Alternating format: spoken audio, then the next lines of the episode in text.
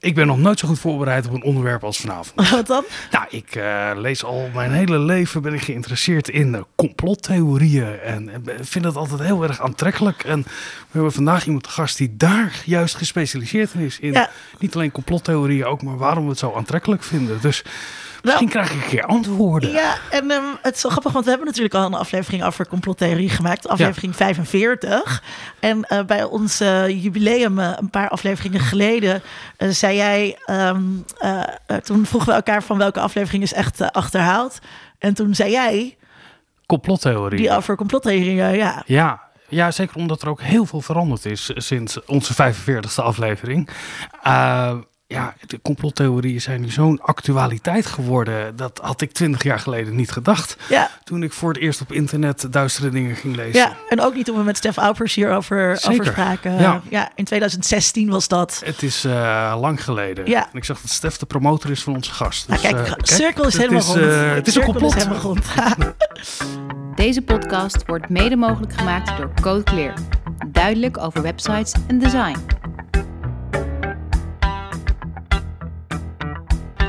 Vanuit Amsterdam is dit Onder Media Doctoren, de podcast waarin communicatiewetenschappers zich verwonderen over de media. De waarheid staat op losse schroeven. Vorige week las ik in NRC, ik weet niet of jullie het ook hebben gelezen, dat zelfs Amerikaanse inlichtingendiensten nu uh, het onderling niet meer eens zijn of niet eens zijn waar uh, COVID-19 nou eigenlijk... Het laplek. Ja. ja. of het het laplek is of toch um, uh, de, de marktbesmetting.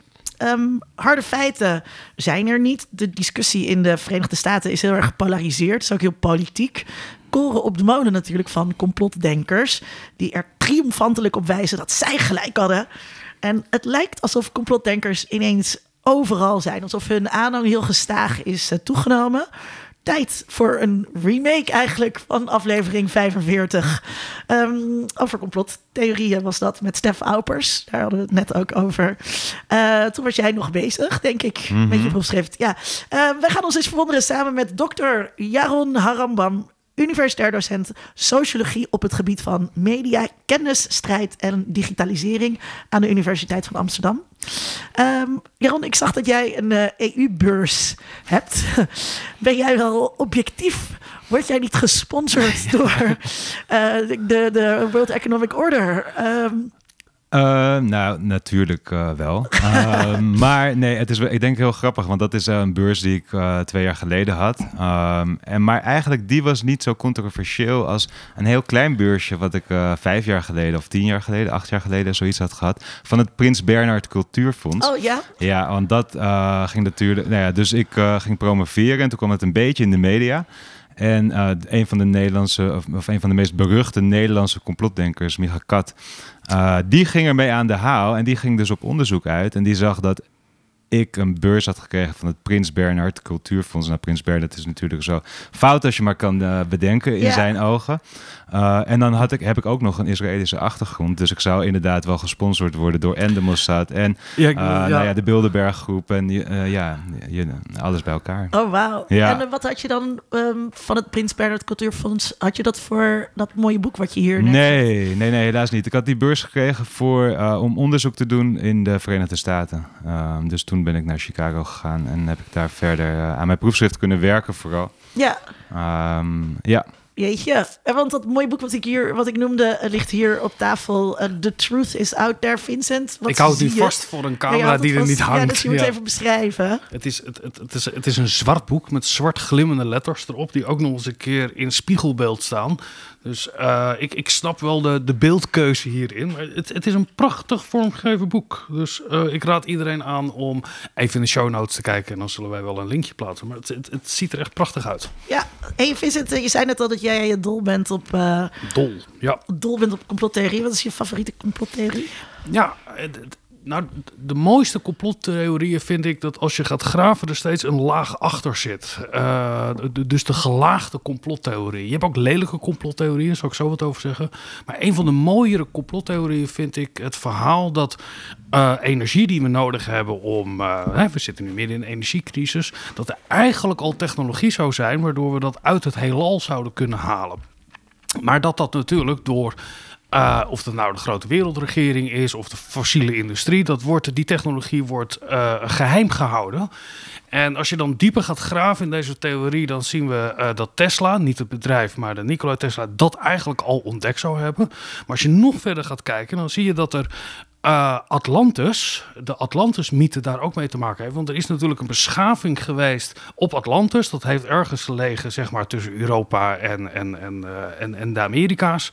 Waar eigenlijk die technologie al veel verder was. En ook de mensheid die daar leefde veel verder was. En daar uh, functioneerde die technologie al. En dan komen we natuurlijk in een veel groter verhaal, wat veel spiritueler is. Dat, dat vind ik mooie complottheorieën.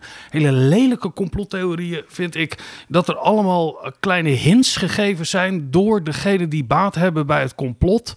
En dat er dan op een dollarbiljet een, een, een oog staat met een. Maar dat als, als ik een complot zou hebben, zou ik niet allemaal kleine signaaltjes overal neer gaan leggen dat het Nou, numerologisch nou. of, of wat er ook te ontdekken zou zijn. Dat- Nee, Naar, maar dan ben naar ik- National Treasure gekeken. ja, ja, nou bijvoorbeeld. Dat, Maar ik ben wel benieuwd, want bijvoorbeeld eh, Stanley Kubrick, eh, dus de maanlanding, dat die in scène zou zijn Ja. gezet. Dus het mooie van eh, dat verhaal eigenlijk over die theorie van de maanlanding lijkt een beetje op wat je zegt, met van die eh, clues. Dus hij zat zeg maar uiteindelijk, hij heeft die in scène moeten zetten in studio's in Hollywood, et cetera. En natuurlijk was hij de perfecte regisseur om dat eh, voor elkaar te krijgen. ja. Uh, maar later voelde hij zich daar ongemakkelijk bij. En heeft hij dus in zijn latere films steeds van dit soort hints uh, lopen loslaten. Om aan het publiek eigenlijk te kunnen vertellen dat het dus een grote uh, ja, in scène gezette uh, actie is geweest. Om het te vertellen Omdat zonder die- het te vertellen. Precies, want Ja. anders zou hij natuurlijk al lang uitgeschakeld Ja, dat worden. is dan dus wel weer mooi. Ja, dat bedoel even weghalen Ja, dat- hier van de tafel? Ja, dat is dan na het complot, maar niet dat het in het complot zit. Ja. Dat hij bij- spijt heeft. Bij ja. National Treasure, wat een, wat een eh, soort avonturenfilmreeks is met ehm Nicolas Cage. Eh, dan is het dus de, de, de, de, de ridders van de Tempeliers of zo. Die hadden een hele grote schat. En, ehm, Dat is toch en voor moesten Dan ze- Brown voor het Ja, die nog moesten, ze, groter ver- die publiek, moesten ze ja. verbergen. Maar ehm, eh, je, hebt dus, je krijgt dus de eerste aanwijzing. Die wordt dan eh, doorgegeven van vader op zoon, zeg maar. En dan vind je de andere aanwijzingen. Want ehm, eh, eh, zodat, zodat altijd achterhaald kan worden waar die schat begraven is. Maar Ja. alleen door mensen die de eerste aanwijzing dus pakken. Ja, En je moet dus slim genoeg zijn om die andere aanwijzingen... ja. Een soort van blockchain van de Ja, letteren. precies. Hey, eh, Jeroen, wat is een complottheorie? Hoe definieer je dat? Oeh, dan begin je meteen met de moeilijkste vraag, denk Ja. ik. Nou, kijk... ehm, Of hoe los je dat pragmatisch op? Nou, het is, eh, kijk, uiteindelijk kan je beginnen met een soort van hele simpele inhoudelijke definitie. Van het is een verklaring van een sociaal verschijnsel. waarbij gewezen wordt op het geheime handelen van een groepje mensen die achter de schermen een eh snoodplan uitvoeren. Ja, Ehm, nou ja, dat lijkt heel logisch en dat lijkt te werken. Ehm, maar als je dan kijkt bijvoorbeeld het officiële verhaal van 9-11, namelijk dat een groepje mannen achter de schermen een kwaad plan uitvoert. Al-Qaeda. Is het officiële verhaal. ja. Ehm, dus dan zie je al meteen eigenlijk dat die definitie, inhoudelijke definitie, gewoon niet goed werkt om te, ja, te grijpen, te vangen wat wij eigenlijk zien als complottheorieën en hoe onze, in onze maatschappij ah, dat beleefd wordt. Dus ik merkte dat bij het doen van mijn onderzoek dat ik mijn onderzoeksgebied moest afbakenen, eh, wat sowieso heel erg ingewikkeld was.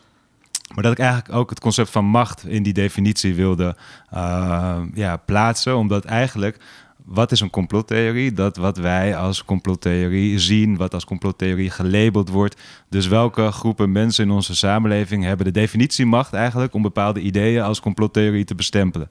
Dus dan moet je denken aan media, wetenschap, politiek. En ik denk dat je dat bijvoorbeeld met dat, eh, die Laplik theory heel goed ziet. Dat het eigenlijk die theorie is niet veranderd inhoudelijk. Eh, vanaf het begin. Alleen in het begin waren daar grote groepen belangrijke wetenschappers die dat eh, ontkracht hadden als gevaarlijke complottheorie, die alle- allerlei xenofobische ideeën over de Chinezen zou eh, tentoonstellen. Ehm, en werd het afgeserveerd als een, dus een idiote, gevaarlijke complottheorie.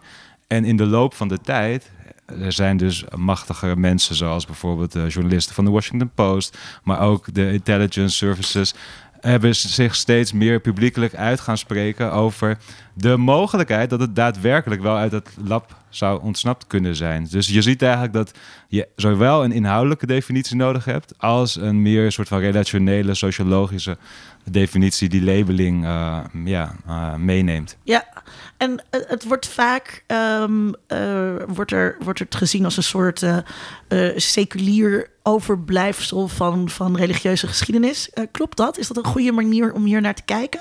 Nou, dat is één manier om er naar te kijken. En ik denk dat we sowieso moeten oppassen om steeds... Ja, er is gewoon zo'n heel erg behoefte om dat complotdenken in een soort van één verklaring te gieten. Maar je ziet eigenlijk In dat... één groot complot te gieten. Ja, eigenlijk bijna wel. Ja, Ehm, en dat ja, slaat eigenlijk altijd de plank mis. Omdat als je naar die complotcultuur kijkt, heeft dat gewoon heel veel verschillende elementen in zich. Ehm, van, van zeg maar pure geopolitiek tot kritiek op onze instituties, tot spirituele ideeën over wie we zijn en waar we vandaan komen. Dus de behoefte of de functie ook van complottheorieën voor mensen is heel erg verschillend. Dus je, eigenlijk kan je niet met één verklaring af ja. zijn. En dus ja, aan de ene kant, er zitten heel veel eh, soort van zingevingsaspecten aan dat eh, complotdenken. Het geeft een verhaal over eh, nou ja, wie wij zijn, waar we vandaan komen, hoe de wereld werkt en waarom er zoveel lijden is op deze wereld. En ook een soort van verlossing uiteindelijk als we de wereldorde omver kunnen helpen. Uh, dus er zitten heel veel religieuze elementen in. Waar, waar, ja, dus die verklaring is zeker één verklaring, maar niet, Maar niet uh, alles. Nee. Maar keren complottheorieën zich tegen de, de zittende macht of tegen de status quo? Is dat een overeenkomstige? Uh, Niet altijd. Kijk, in Nederland is dat wel zo. Maar als je bijvoorbeeld kijkt naar autocratische regimes, bijvoorbeeld in Hongarije of in Rusland, of, daar wordt er ook de hele tijd complottheorieën gebezigd. Juist door degene met macht, eigenlijk. Oh ja, ja, ja, tuurlijk. Ja. Dus dan is het ja. meer een top-down soort van complottheorie, die, die gewoon Ja. heel erg dicht schurkt aan propaganda, manipulatie en demagogie. Uh, dus je ziet ook weer van het, wat een complottheorie is en hoe dat samenhangt met macht. Ook weer verschilt in welke Maar samenleving je Ja, maar zit. zo'n Orbán keert zich ook tegen de, wat dan de werkelijke macht zou zijn. Zoals Trump zich ook keerde Ja. tegen eh, de rhino's en, en eh, de, de, de, de oude garde. eh, door je altijd als buiten, buitenstaander te positioneren. Ja. Is dat wat wel eigen is aan complottheorieën? Dat het altijd Nou ja, het vanuit gaat, een... ja, het gaat altijd tegen de gangbare, Ja. verheersende opinie, hegemonische wereldbeelden in.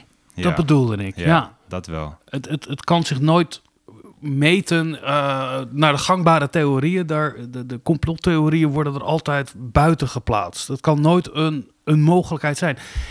Zo'n lab-leak had eerst de status van een complottheorie... omdat het inderdaad ook racistische motieven in zich zou dragen. Of dat het, is, is dat waar het verschil zit wanneer je spreekt van complottheorieën? Ehm, ja, dus nou ja, weet ik niet precies. Ik denk dat het in ieder geval eh, duidelijk is dat het heel instrumenteel ook ingezet kan worden door bepaalde groepen. Eh, en dat zie je ook heel erg goed gebeuren.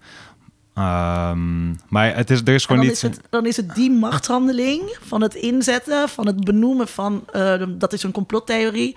Dat is dan interessanter voor jou dan definiëren wat nou precies, zelf definiëren wat het is. Ja, natuurlijk. Want ehm, voor mij als socioloog is het enige wat echt is, is wat mensen als echt eh, verklaren. Ja. Ehm, en ja, dus dat kunnen ze, zeg maar, gewoon de betekenissen van alledaagse mensen zijn, maar ook dus hoe eh, macht, ja, machtige figuren of instituten, et cetera, Ja. hun eh, werk doen. Dus het, eh, het mooie van die complottheorie is dat eigenlijk aan de ene kant is het soort van de populaire verbeelding van macht, waar eigenlijk macht ligt in onze maatschappij. En tegelijkertijd is het ook het product van macht. Uh, wat we als complottheorie zien is Ja. de, de uitkomst van uh, nou ja, definitiespellen. Ja, en als het moeilijk is dus om um, uh, te zeggen waar, uh, wat, wat complottheorieën precies voor mensen doen, dan is het vast ook moeilijk om te zeggen wat voor mensen complotdenkers zijn. Kan je daar, zit daar een soort van uh, demografisch patroon in? zijn het mannen, vrouwen, hoger opgeleiden? Zijn het vrije schoolmensen? Zijn het alles? ja. Nou, ik denk dat iedereen uh, best wel ook een complotdenker kan zijn. Maar het belangrijke, dus ik denk dat het moeilijk is, maar niet onmogelijk. Uh, om zeg maar te kijken wie, zijn nou, wie voelen zich aangetrokken tot complottheorieën. Uh, maar er is niet zoiets als de complotdenker. En we hebben allemaal dat stereotype beeld, weet je wel, van die, uh, de wappie tegenwoordig. Um, maar je ziet, um, nou, je kan het op verschillende manieren aanvliegen. Dus demografisch gezien zie je dat het eigenlijk door alle opleidingslagen heen gaat. Van laag opgeleid tot super hoog opgeleid. Uh, politiek zit het ook aan helemaal links als helemaal rechts en midden op de flanken. Dus het is een beetje een hoefijzerpatroon wat dat betreft. Ehm, maar je ziet ook dat er echt verschillende subculturen zijn binnen die wereld van complotdenkers. Dus bijvoorbeeld zeg maar, de meer geopolitieke uh, theorieën als de 9-11 Truth Movement of bijvoorbeeld ook Flat Earth. Dat zijn vaak mannen die zijn bezig met observaties, berekeningen, metingen. Dus die zijn op hele soort van positivistische wetenschappelijke manieren bezig om aan te tonen dat er echt een complot is. Ja, die zijn Zoals ik kan je iets vertellen over kerosine en smeltpunten. Ja, precies. ja. ja, dat, ja. Nou ja, dus dat soort, dat soort mensen zijn heel erg anders dan eigenlijk die hoogopgeleide vrouwelijke uh, hipster uh, figuren die allemaal New Age-achtige ideeën aanhangen en geïnspireerd zijn door Oosterse filosofieën en alternatieve geneeswijzes. Die laten zich leiden door hun emoties, gevoelens, intuïties. En die moeten ook niks hebben van uh, nou ja, dat andere, die andere groep. En dat zag ik bijvoorbeeld heel erg op mijn uh, uh, promotie, waarbij ik die mensen allemaal had uitgenodigd. En ik dacht, nou, die gaan, die gaan vast goed met elkaar. Maar dat werkte dus echt totaal niet. Want die 9-11 Truth man, die was echt zwaar geïrriteerd van die spirituele types die alleen maar ja, zo vaag en wazig bezig waren. Um, dus er zitten heel veel verschillen ook in die mensen, of in die groepen die uh, complottheorie aan. We hebben nog niet eens gesproken over bijvoorbeeld jongeren. Hoe zij het inzetten en gebruiken ook om zich af te zetten tegen de leraar, de docent, de, de, de, de ja, de heersende. Uh, ja, je maakt, je maakt um, drie. Of wil je wat graag? Ja, nee, ik vroeg me af of het altijd vanuit een gevoel van onbehagen is. Kan je een blijmoedige complottheorie... Ja, natuurlijk. Ja? Maar dat, dus dat is het hele uh, nou, jammere. Dat nu is het soort van, wordt het overschaduwd eigenlijk dit thema door een soort van de hele pessimistische, uh, gevaarlijke, uh, morele paniek eigenlijk eromheen. Uh, maar bijvoorbeeld als je kijkt naar, uh, ja, uh, hoe heet die dan, de Area 51 raid. En dat was zo'n internet hype geworden waar iedereen een soort van op allerlei gekke manieren van anime-achtige gedragingen die, die geheime basis zou gaan bestormen. En dat werd een soort van internet hype. En daar werd eigenlijk op een hele soort van jolige, humoristische, playvolle manier met het complotdenken omgegaan. Maar inderdaad, het gros komt voort denk ik ook uit een onbehagen met hoe de wereld in elkaar steekt en, en de positie die de mensen hebben. Je onderscheidt uh, drie groepen in, uh, in je proefschrift: activisten, terugtrekkers en bemiddelaren. Kan je dat mhm. uitleggen? Ja, dus ik was eigenlijk op zoek van. Uh, wij zijn, zeg maar, journalisten, wetenschappers, et cetera, de hele tijd bezig met eigenlijk het definiëren van wie die complotdenkers zijn. En ik was vooral benieuwd van hoe zien zij zichzelf eigenlijk?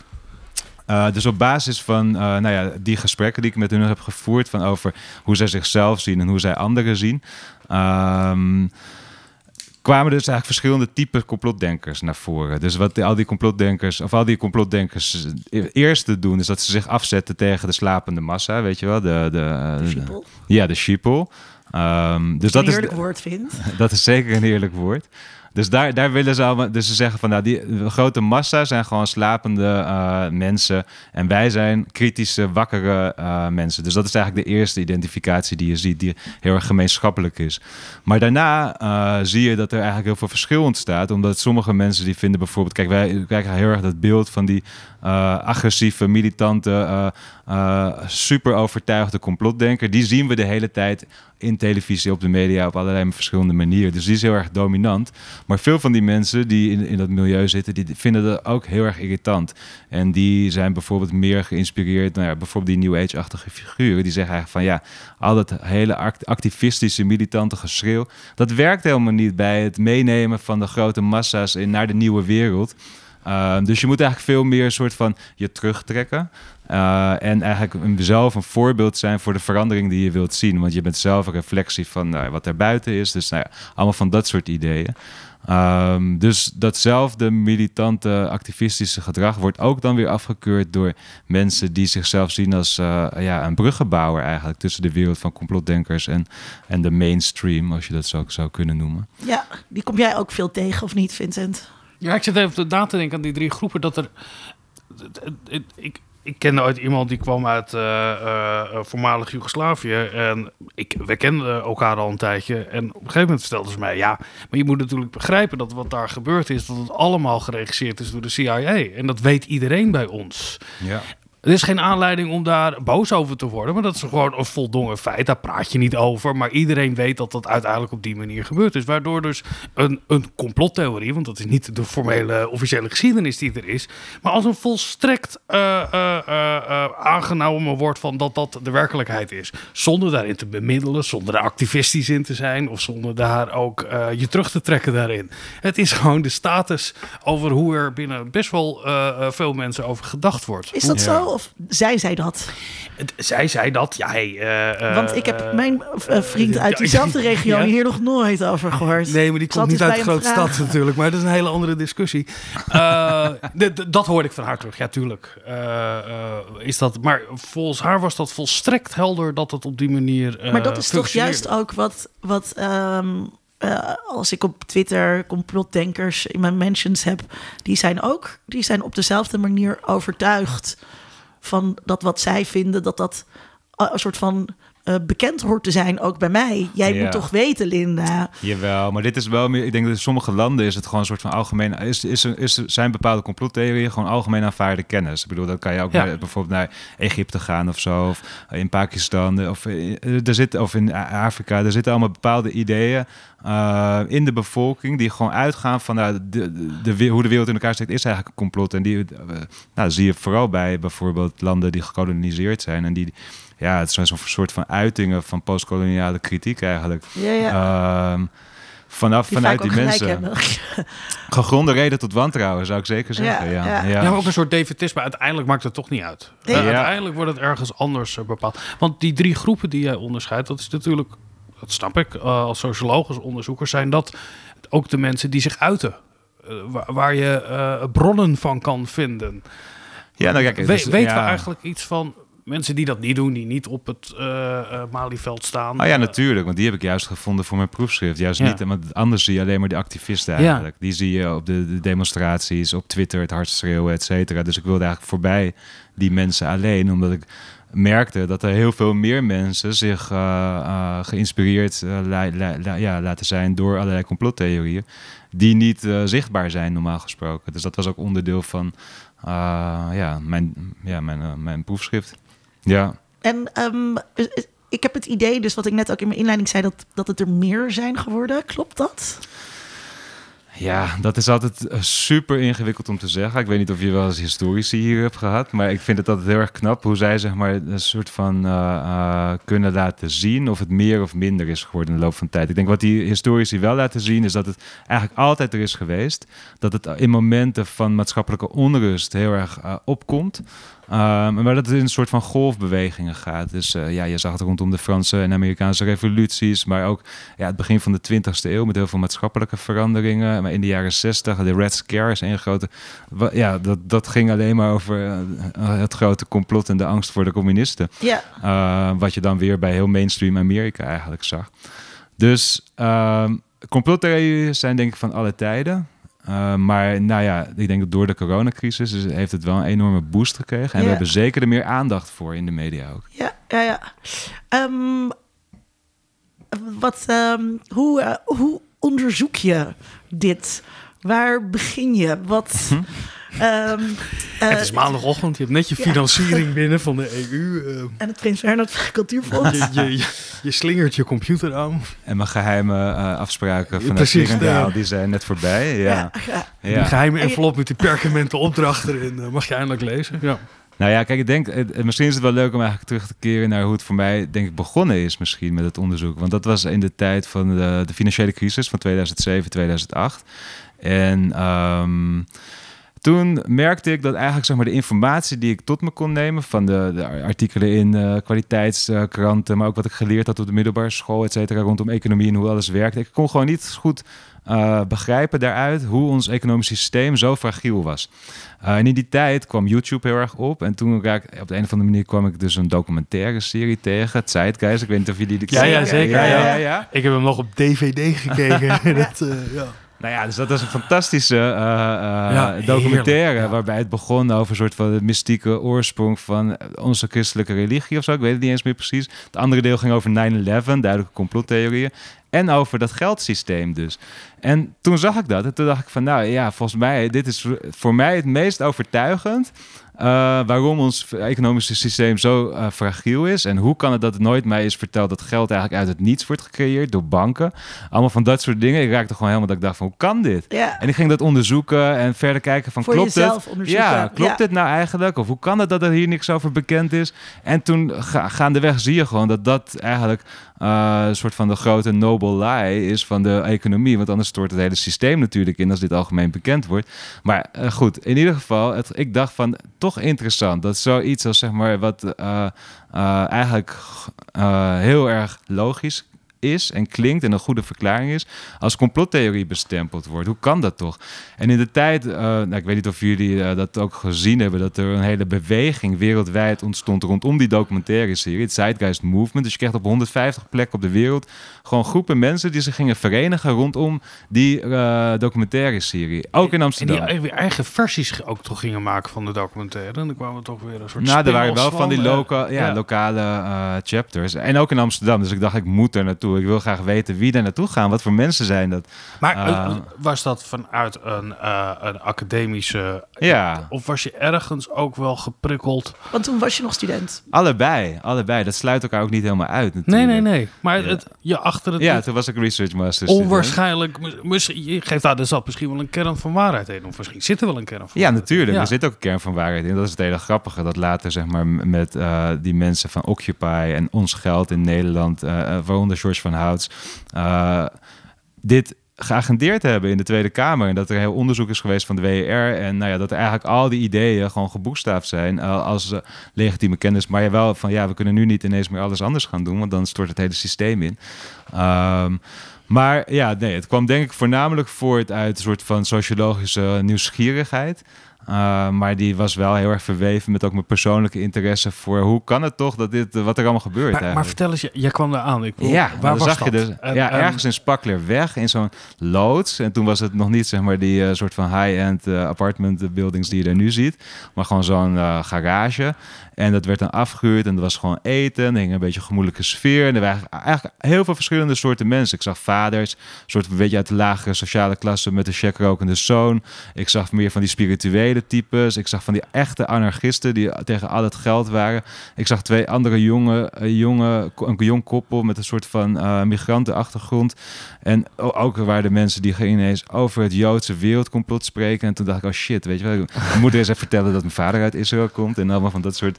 eh, dus heel veel diversiteit van alle kleuren en geuren die je maar kan bedenken. En toen dacht ik van wauw, weet je wel, we hebben dat stereotype beeld van die complotdenker, maar er schuilt eigenlijk een hele wereld achter eh, van verschillende eh, groepen mensen. En het is zo'n spannende mix van eh, wetenschap, politiek, religie, science fiction, populaire cultuur. Alles zit soort van in dat onderwerp. Dat ik echt dacht van ja, hier wil ik ehm, mijn proefschrift over schrijven. Of Ja. meer onderzoek naar doen. Het is een sociologische natte droom eigenlijk. Omdat zoveel dingen samenkomen. Ja, en dat is nog steeds zo. Ja. En dat zie je ook met de coronacrisis weer. Dat was ook weer zo'n bom waarbij al zoveel dingen samenkomen. En het gewoon... en Het is gewoon een soort van, ja, nou ja, een, een goudmijn wat betreft Wat van... voor jou natuurlijk een enorm cadeau ook. Ja, in die zin wel. Kijk, die momenten zijn natuurlijk wel heel erg ingewikkeld. eh, omdat het, eh, ja, je zit er middenin. Je zit midden in die storm.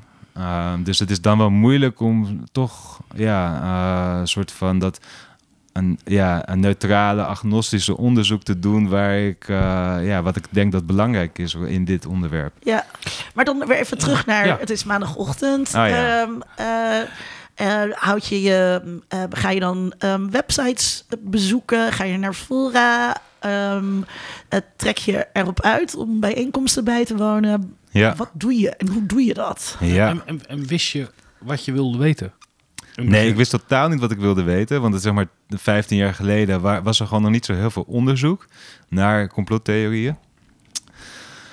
En wat er was, was heel erg pathologiserend. Van het zijn allemaal gekke mensen en bizarre ideeën. En eh, het is allemaal onzin en die eh, zijn gevaarlijk en dat soort dingen. Dus ik merkte dat ik daar weinig houvast aan had. En ik dacht gewoon, ah, ik ga me gewoon onderdompelen in die wereld van complottheorieën en complotmensen. Ehm, vanuit een soort van etnografische eh, ja, interesse. Dus ik heb mij gewoon eh, verbonden op allerlei manieren, of een online met al deze mensen. Uh, en ik ben dus naar demonstraties geweest, naar filmvertoningen, op de Facebookpagina's, de websites allemaal geanalyseerd.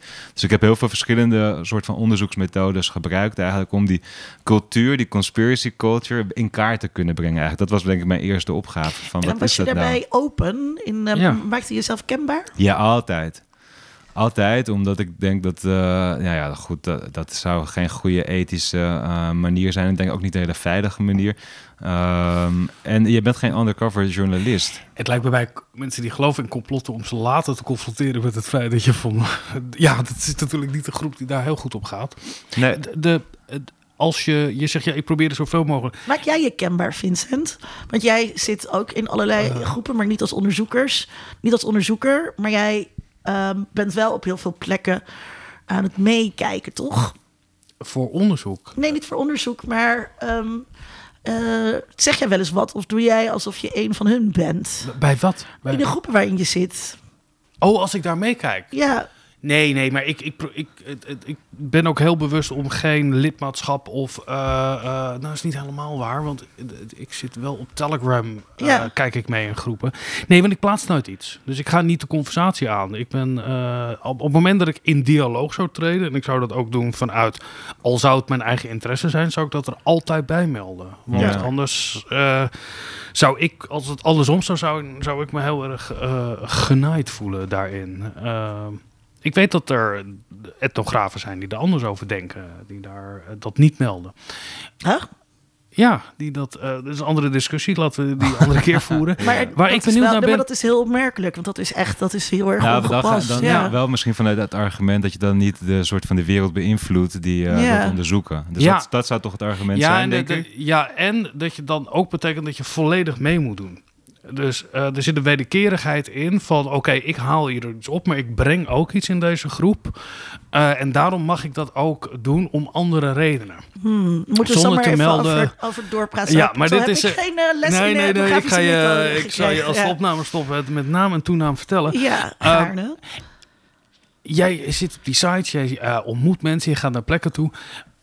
Wat neem jij aan het einde van de dag mee? Heb jij een notitieboekje? Eh, schrijf je dingen op? Maak je opnames? Maak je foto's? Hoe, hoe werkt dat? Ja, ja ehm, allemaal eigenlijk. Dus sowieso notities.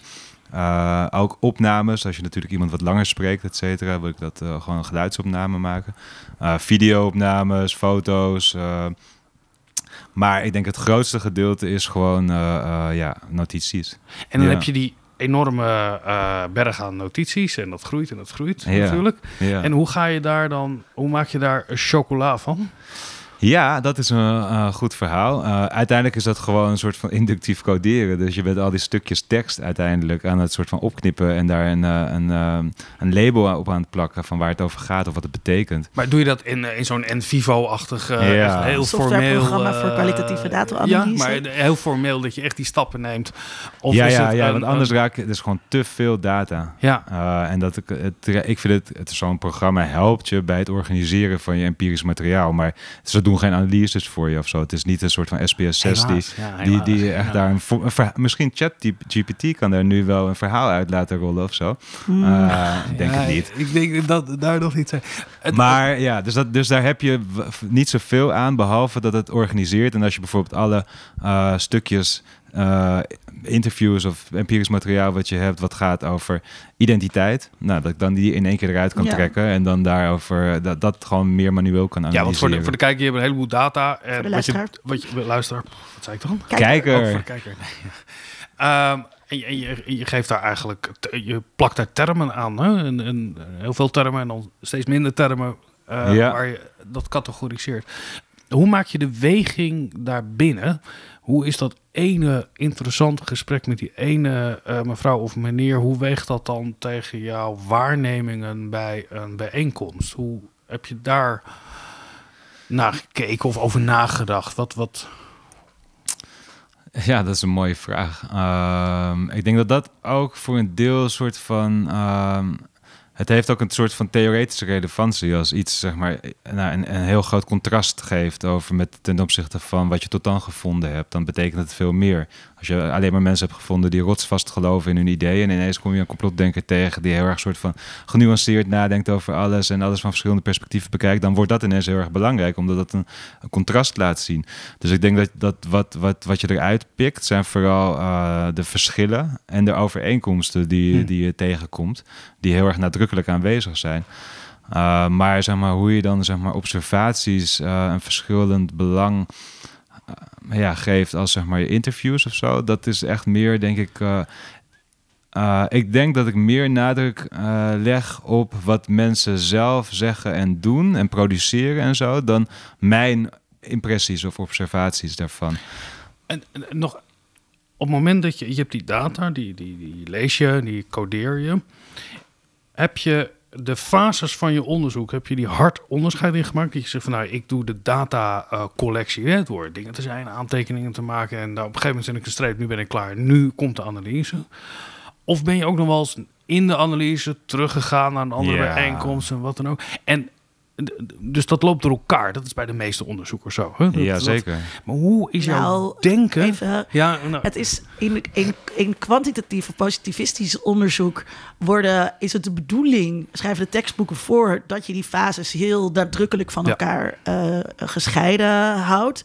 In meer kwalitatieve sociale, sociale wetenschap ehm, ehm, wordt erkend dat dat één nooit gebeurt of nooit kan, ook bij die kwanties niet. En eh, twee, dat het ook niet wenselijk is. Nee, ik denk zeker niet dat het wenselijk is. Want het- dat dat is het andere punt. Ik ben heel benieuwd hoe jij in het verloop van je onderzoek jouw perspectief op wat er gebeurt, mede gevormd is door de ervaring en het denken wat je inmiddels Ja. al hebt gehad. Hoe heeft dat zich ontwikkeld? Ja, nou ja, ja, dus ik denk dat het sowieso heel vaak gebeurt dat je met ideeën het veld ingaat en dat dan dat getoetst wordt en dan klopt het toch niet. En dan moet je toch je soort van je onderzoeksvraag veranderen of je dingen waar je naar kijkt. Of je bent op een soort van dood spoor beland van dat is toch niet interessant, dus dan ga je toch weer terug eigenlijk naar je concepten. Ehm, en dat is eigenlijk echt goed. Dat is gewoon het iteratieve proces. Dus ik denk dat dat alleen maar logisch is dat dat op die manier gebeurt. Uh, je leert natuurlijk heel veel en dat ga je dan weer inzetten om een soort van je tools en je concepten aan te scherpen of te vervangen of uh, noem het maar op. Maar als ik even te denken of ik een goed voorbeeld kan bedenken van hoe iets in de loop van de tijd echt veranderd is. Uh, door het onderzoek heen. Vind je het goed als ik dat even in mijn achterhoofd laat? Nou, laat ik de vraag op een iets andere manier stellen. Zijn er ideeën geweest waarmee je begon die je gedurende onderzoek hebt moeten loslaten? Waar je anders over bent gaan nadenken? Hmm, weet ik niet zo goed eigenlijk. Misschien, ja, dat is wel een interessante vraag. Ehm, we, we, we parkeren hem ja. even. Onthoud je Ja. hem zelf, Ja, Vincent? ja, ik... eh, ja. Want, want eh, nog een andere, een laatste methodologische vraag. Hoe voorkom je nou dat je ehm, wat je going native noemt Ja. gaat? Dat je mm, te zeer opgaat in de groep die je onderzoekt. Ja, ja, ja, dat is een heel groot gevaar. Ik kan me dat ook nog heel erg goed herinneren. Dat gebeurde een paar keer, echt wel tijdens mijn onderzoek ook. Van, uh, ik denk dat aan de ene kant is het iets goeds. Je wilt het meemaken, want je ervaart dezelfde soort van uh, fases die je ook hoort van je respondenten, je, uh, je, mensen met wie je onderzoek doet. Bijvoorbeeld, op een gegeven moment kwam ik, had ik, stond ik dus, weet ik nog heel erg goed, in de Albert Heijn. En ik dacht van, shit, weet je wel. Uh, ik kan geen groenten kopen. Die zitten vol met pesticiden en allemaal andere shit. De vissen zijn allemaal verontreinigd met kwik, kwik. Het vlees kan ik niet meer eten. Deze hele winkel is een groot onderdeel van de kapitalistische... Uh, de agro-industrie, ja, uh, maffia. Waar kan ik naartoe? En vroeger was het altijd soort van... Dat ik dacht van, al het ellende zit gewoon heel sneu. Maar in, de, in, in wat we toen de derde wereld noemden. Uh, maar nu kwam het zo heel erg dichtbij en ik kon geen kant meer op. En ik voelde weer echt een soort van die enorme, uh, ja, hoe noem je dat? Uh, existentiële soort van angst eigenlijk, of van leegheid. Van er is geen vluchten meer aan.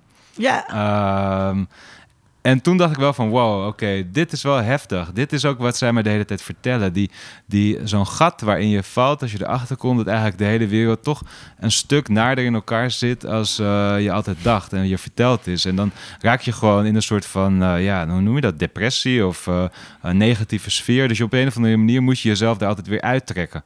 Um, en dat moest ik doen natuurlijk voor mijn onderzoek. Maar het interessante was dat ook die mensen die ik onderzocht... dat ook moesten doen. En dat ook op allerlei verschillende manieren deden Dus sommigen gingen daardoor dan bijvoorbeeld een website oprichten of juist dit aan de wereld willen vertellen of uh, proberen. Dat is ook een soort ontwaken in, in die terminologie. Ja, ja, zeker. Maar het is ook, maar het is ontwaken in een in een, in een nat in Het is de red pill. Het is de, ehm, de Matrix doorzien. Uh, ja, dat, en dan dus inderdaad ontwaken in een, uh, in, een, uh, in een ruimteschip... waarin al het eten niet meer smaakt. En je opgejaagd wordt. Ja. En um, ja... Um, we, we, hebben het er al een beetje uh, uh, over. Um, uh, dit is dus iets wat, wat mensen doormaken. Wat zijn nou zeg maar, een soort van gangbare praktijken van complotdenkers?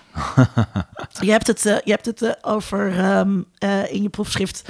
Um, een proefschrift is uit 2016, geloof ja. ik. Ja, dat is alweer eventjes geleden. heb je het over epistemologisch pluralisme en over waalverwantschaft ik heel mooi, wat ik heel mooi vond. Ja, wat, wat, zijn dat voor prachtige termen? Nou ja, kijk, dus uh, daar zou ik zo op komen. Maar je vraagt ook van, wat doen die complotdenkers eigenlijk? Hè? Dus je ziet dan denk ik voor, ook van... Dus dat was denk ik ook van mijn onderzoeksvragen. Van, we hebben het de hele tijd over die complottheorie als soort van loshangende ideeën. Maar die beïnvloeden natuurlijk ook wat mensen doen en hoe ze in het leven staan. Dus je ziet heel erg van, nou ja, dat mensen zich uh, aan de ene kant, ja, dus dan komen die terugtrekkers en die activisten weer. Dat aan de ene kant het hele, die wereld willen veranderen heel erg sterk aanwezig is, ook in, bij die groepen mensen. Dus dat zag ik ook met de coronapandemie, van echt uh, oproepen tot acties en tot andere ideeën over hoe we moeten samenleven en andere manieren van uh, onze maatschappij inrichten. Um, maar ook dus meer bijvoorbeeld ja, naar zeg maar, alternatieve scholen. De hele soort van antroposofie zit er heel erg sterk in. Vincent heeft een vrije uh, schoolachtergrond. Ah ja, interessant. Ik, ik, ja, ja, ja. Oh, dus, ik ken de mensen, ja. Ja, nou ja, dus dan zit je helemaal diep in de geschiedenis van het complotdenken. Ook met uh, de antroposofische, esoterische gemeenschappen en ideeën... die allemaal vervlochten zitten in een diepe Zeker, geschiedenis. Zeker, ja. Nee, ja, ik kan... Ja, was, maar ik, ik ging in de jaren 70 voor het eerst, uh, nee 79, ik ging voor het eerst was ik vier. Kijk, het was wel een, een soort blijmoedig alternative lifestyle beweging. Weet je wel, net zoals de hippies. Uh, ja. Een beetje voortkomend uit de hippies. Naar een eigen winkel gaan. Uh, heel veel scheve wortels met veel klei erop eten en dat soort dingen. Dat, maar dat was heel blijmoedig. En die, die, die, die hardheid, wat je nu in de laatste jaren ziet, dat is echt wel. Dat zie je dus ook binnen antroposofische kringen komen. Dat er niet wij doen het anders. Nee, die ander doet het fout. En dat moet bestreden worden. En wij worden bedreigd. Dat, dat, dat zie ik wel in de laatste jaren. Dat dat heel erg is veranderd. Ja. Herken jij dat? Ten ja. opzichte van 2016, dat je. Want je deed je onderzoek in de begin jaren tien, zeg maar. Ja, ja, dat is zeker heel erg veranderd. Uh, het was eigenlijk nog, ook nog voor het social media tijdperk. Dus de mensen hadden vooral een, gewoon een eigen website. Het was echt web 1.0. En dat was wel heel erg veranderd. En die enorme polarisatie, waar je nu elke politicus over hoort, waar, waar, nou ja, daar word je weer helemaal gek van eigenlijk. Maar um, die felheid en die hardheid en de agressie, uh, dat is wel iets nieuws. Um, ook in die tijd waren er ook een soort van veel meer ja, websites die gewoon een soort van. Uh, maar ja, dus ik denk dat toch wel die diepe ondertoon van de maatschappij zit eigenlijk verrot in elkaar. En daar moeten we tegen in actie komen. Dat zat er wel al, al best wel in. Um, maar het heeft denk ik meer. Het, ja, het, is, het zweept ook heel veel mensen op. Uh, die theorieën. En dat is ook een perfect middel om mensen te mobiliseren eigenlijk. En uh, boos te laten worden. Um, was het een verdienmodel in de tijd dat jij onderzoek deed? Want we weten dat het nu heel sterk is, hè? dat je er geld mee kan verdienen als je ja, 10.000 abonnees hebt. Dan uh, ja. als jij ja, maar ik vind je gratis ja. hoorcollege aanbiedt op maandag als socioloog. We noemen geen namen. Dat was ook voor die uh, houten blokkenwinkel waar, waar de ouders van jouw vriendjes de zeiling, uh, ja. de speelgoed gingen kopen. Ook daar was het een Ook in de zeiling. Alles was in de zeiling, ja. Maar verdienmodel, dat, dus dat zeggen journalisten dan vaker. En dan denk ik van ja, kijk, die mensen moeten ook hun geld verdienen. En die kunnen vaak niet meer in een reguliere soort van banen uh, werken. Dus ja, dan denk ik van ja, goed, kan je die mensen kwalijk nemen dat ze een eigen bedrijfje gaan opzetten? Het is niet dat daar miljoenen dollars binnenkomen lopen. Dat zit bij de, de bij de andere industrieën die ze juist hekelen. Uh, dat zit bij een paar, maar ook bij een paar mensen misschien die dat heel goed weten te kapitaliseren. Een paar. Een paar zijn echt de ja. net zoals David uh, Icke en eh, Alex Jones en zo. Weet je wel, dat zijn echt de grote complotdenkers, imperiums die ze hebben opgebouwd.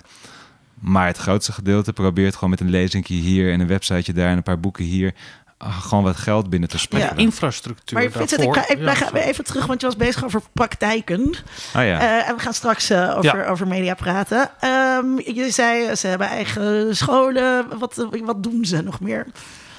Nou ja, dus vooral alternatieve manieren van uh, hun leven inrichten. Dus, uh, ja, dus daar zie je ook weer die verwantschappen met allerlei uh, ja, hippiegroepen die zeg maar ook...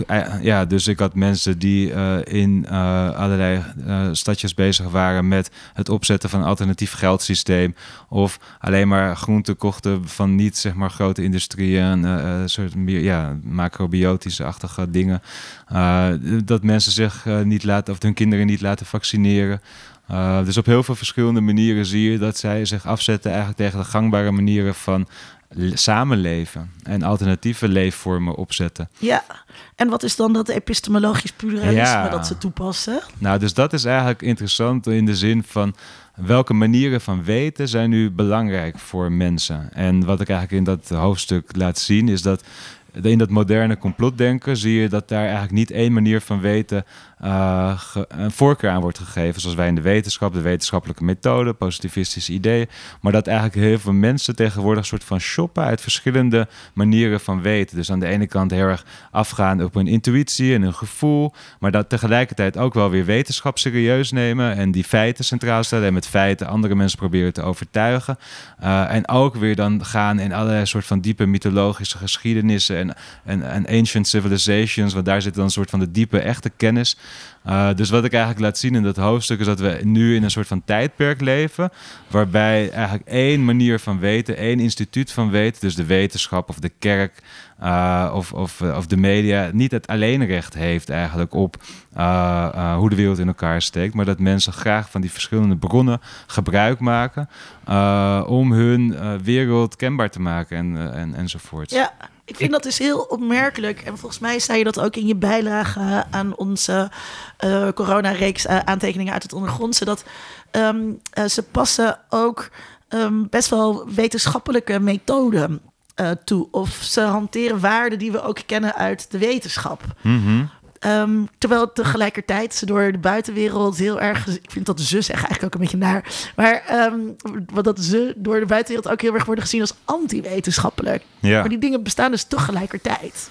Ja, nou, dus dat is weer een ander hoofdstuk waar ik eigenlijk laat zien van dat ze zich weliswaar afzetten tegen de wetenschap, omdat ze die eigenlijk corrupt vinden. Die is namelijk niet meer die, volgens hun, die vrije zoektocht naar ware kennis, maar gecorrumpeerd door allerlei uh, dogma's en uh, financiële belangen, et cetera. Dus eigenlijk willen ze die wetenschap weer een soort van purificeren en naar de soort van zuivere wetenschap terugbrengen. Um, maar kijk, het is natuurlijk ingewikkeld, want aan de ene kant heb je dus verschillende groepen, zoals ik al net vertelde, die verschillende manieren van weten aanhangen die 9-11 truthers, die moeten niks hebben van intuïtie en gevoel en ancient civilizations en zo. Die zijn gewoon met de uh, metingen en observaties mm. bezig. Maar je ziet wel, dus, dus er zijn verschillende groepen die echt hun eigen manieren van weten centraal stellen. Maar voor, voor het grootste gedeelte, of niet voor het grootste gedeelte, een andere groot gedeelte die, die denkt van, nou ja, we leven in een wereld waarbij je eigenlijk op verschillende manieren erachter kan komen wat er echt, hoe de wereld echt in elkaar steekt. Dus waarom kan je die niet allemaal gebruiken? Ja, in, in, in mijn antroposofische kringen uh, wordt dat complementair genoemd. Hè? Ja. Uh, uh, dat zit in de geneeskunde, maar dat zit ook in de natuurwetenschappen. We hebben een complementaire wetenschap dat afgewezen wordt door de traditionele wetenschap. Ja. Waardoor we heel veel kennis eigenlijk kwijtraken waar we heel veel baat bij zouden kunnen hebben. En dan uiteindelijk kom je bij oude beschavingen terecht en, en dat soort dingen. Maar ik zag gisteren heel toevallig, op zondagmiddag was dat, keek ik naar zo'n uh, gesponsord programma bij RTL, waar iemand uh, vertelde, een, een, een, vrolijke jonge dame, die zei, ja, vanuit de neurowetenschappen weten we uh, dat vibraties vanuit de kwantummechanica en neurowetenschappen hebben laten zien dat vibraties zich ook in materie bevinden. Dus op het moment dat jij iets denkt, dan, gaat het, dan kan je dat ook manifesteren. Dat is wetenschappelijk aangetoond. En dat was dus gewoon op RTL 4 ergens, ik ben heel vroeg wakker op zondag. Zit iemand dat te vertellen in een leuk decoortje. Dus toen dacht ik, dit is gewoon uh, hele regu dit is een heel regulier medium waar ik naar zit te kijken. En natuurlijk op zondagochtend uh, heb je ook hele religieuze programma's en wat dan ook. Hour of Power en wat dan ook. Ik weet dat jij het nooit ziet, want je bent er niet wakker. Maar het- het- het- ik dacht, het, het creept wel in, in, in het. Dat reguliere mainstream. Nou, ehm, wat, wat, eh, ik werd laatst door een, eh, een collega eh, of een kantoorgenoot grappend gewezen op ehm elektromist. en eh, toen ging ik, ging ik even op dat soort websites kijken. En het, er, ja, er zit een soort pseudo-wetenschappelijk eh, pseudo-wetenschappelijke teksten die er staan, wat, wat best wel klinkt gewoon heel erg aannemelijk. Dus ehm, eh, verschillende delen van je hersenen en het reptiele brein en hoe die met elkaar communiceren. En dat kan eh, eh, op een gegeven moment gaat dat niet meer zo lekker samen, want dat, dat komt door die mist van die elektronische apparaten. Je moet wel heel scherp blijven zijn, zeker als je niet, als je niet zoveel kennis hebt van natuurkunde. ehm, om te zien, of van, neuro, eh, van neuropsychologie, om te zien wat klopt en, en wat niet. Eh, dus ik vind dat juist die, die weten dat, dat eh, larderen met een soort van pseudo-wetenschappelijk jargon is gewoon, dat vind ik heel fascinerend. Ja, ja, en ook moet je daar meteen weer kanttekening bij plaatsen. Want dat, zeg maar, zo'n label van pseudowetenschappen is ook weer de manier van wetenschappers om te zeggen van dat is geen echte kennis. En alleen wat wij doen is echte Ja. kennis. Dus echt dat, dat grenswerk. eh, wa- wa- waardoor de wetenschap de autoriteit heeft gekregen die het nu heeft. Ja, Weet je wel, door over eeuwenlang heen andere vormen van kennis als illegitiem te, weg te zetten. ja. Ehm, en dus dat is aan de ene kant de praktijk die je ziet. Ehm, maar aan de andere kant zie je ook dat de wetenschap nu ook steeds meer, eh, bijvoorbeeld ook in de geneeskunde, et cetera, op allerlei manieren probeert ervaringskennis ook weer in die wetenschappelijke methode te kunnen integreren. Ja. Omdat dat, ja, die wetenschappelijke methodes leveren ook heel veel ruis op. Uh, denk aan alle placebo, wat we niet Ja, kunnen ja, verklaren, ja. et cetera. Nou ja, dus ja. ja. ja, dus er is heel veel soort van wat we ook niet kunnen weten met alleen een puur zuivere wetenschappelijke methode. ja.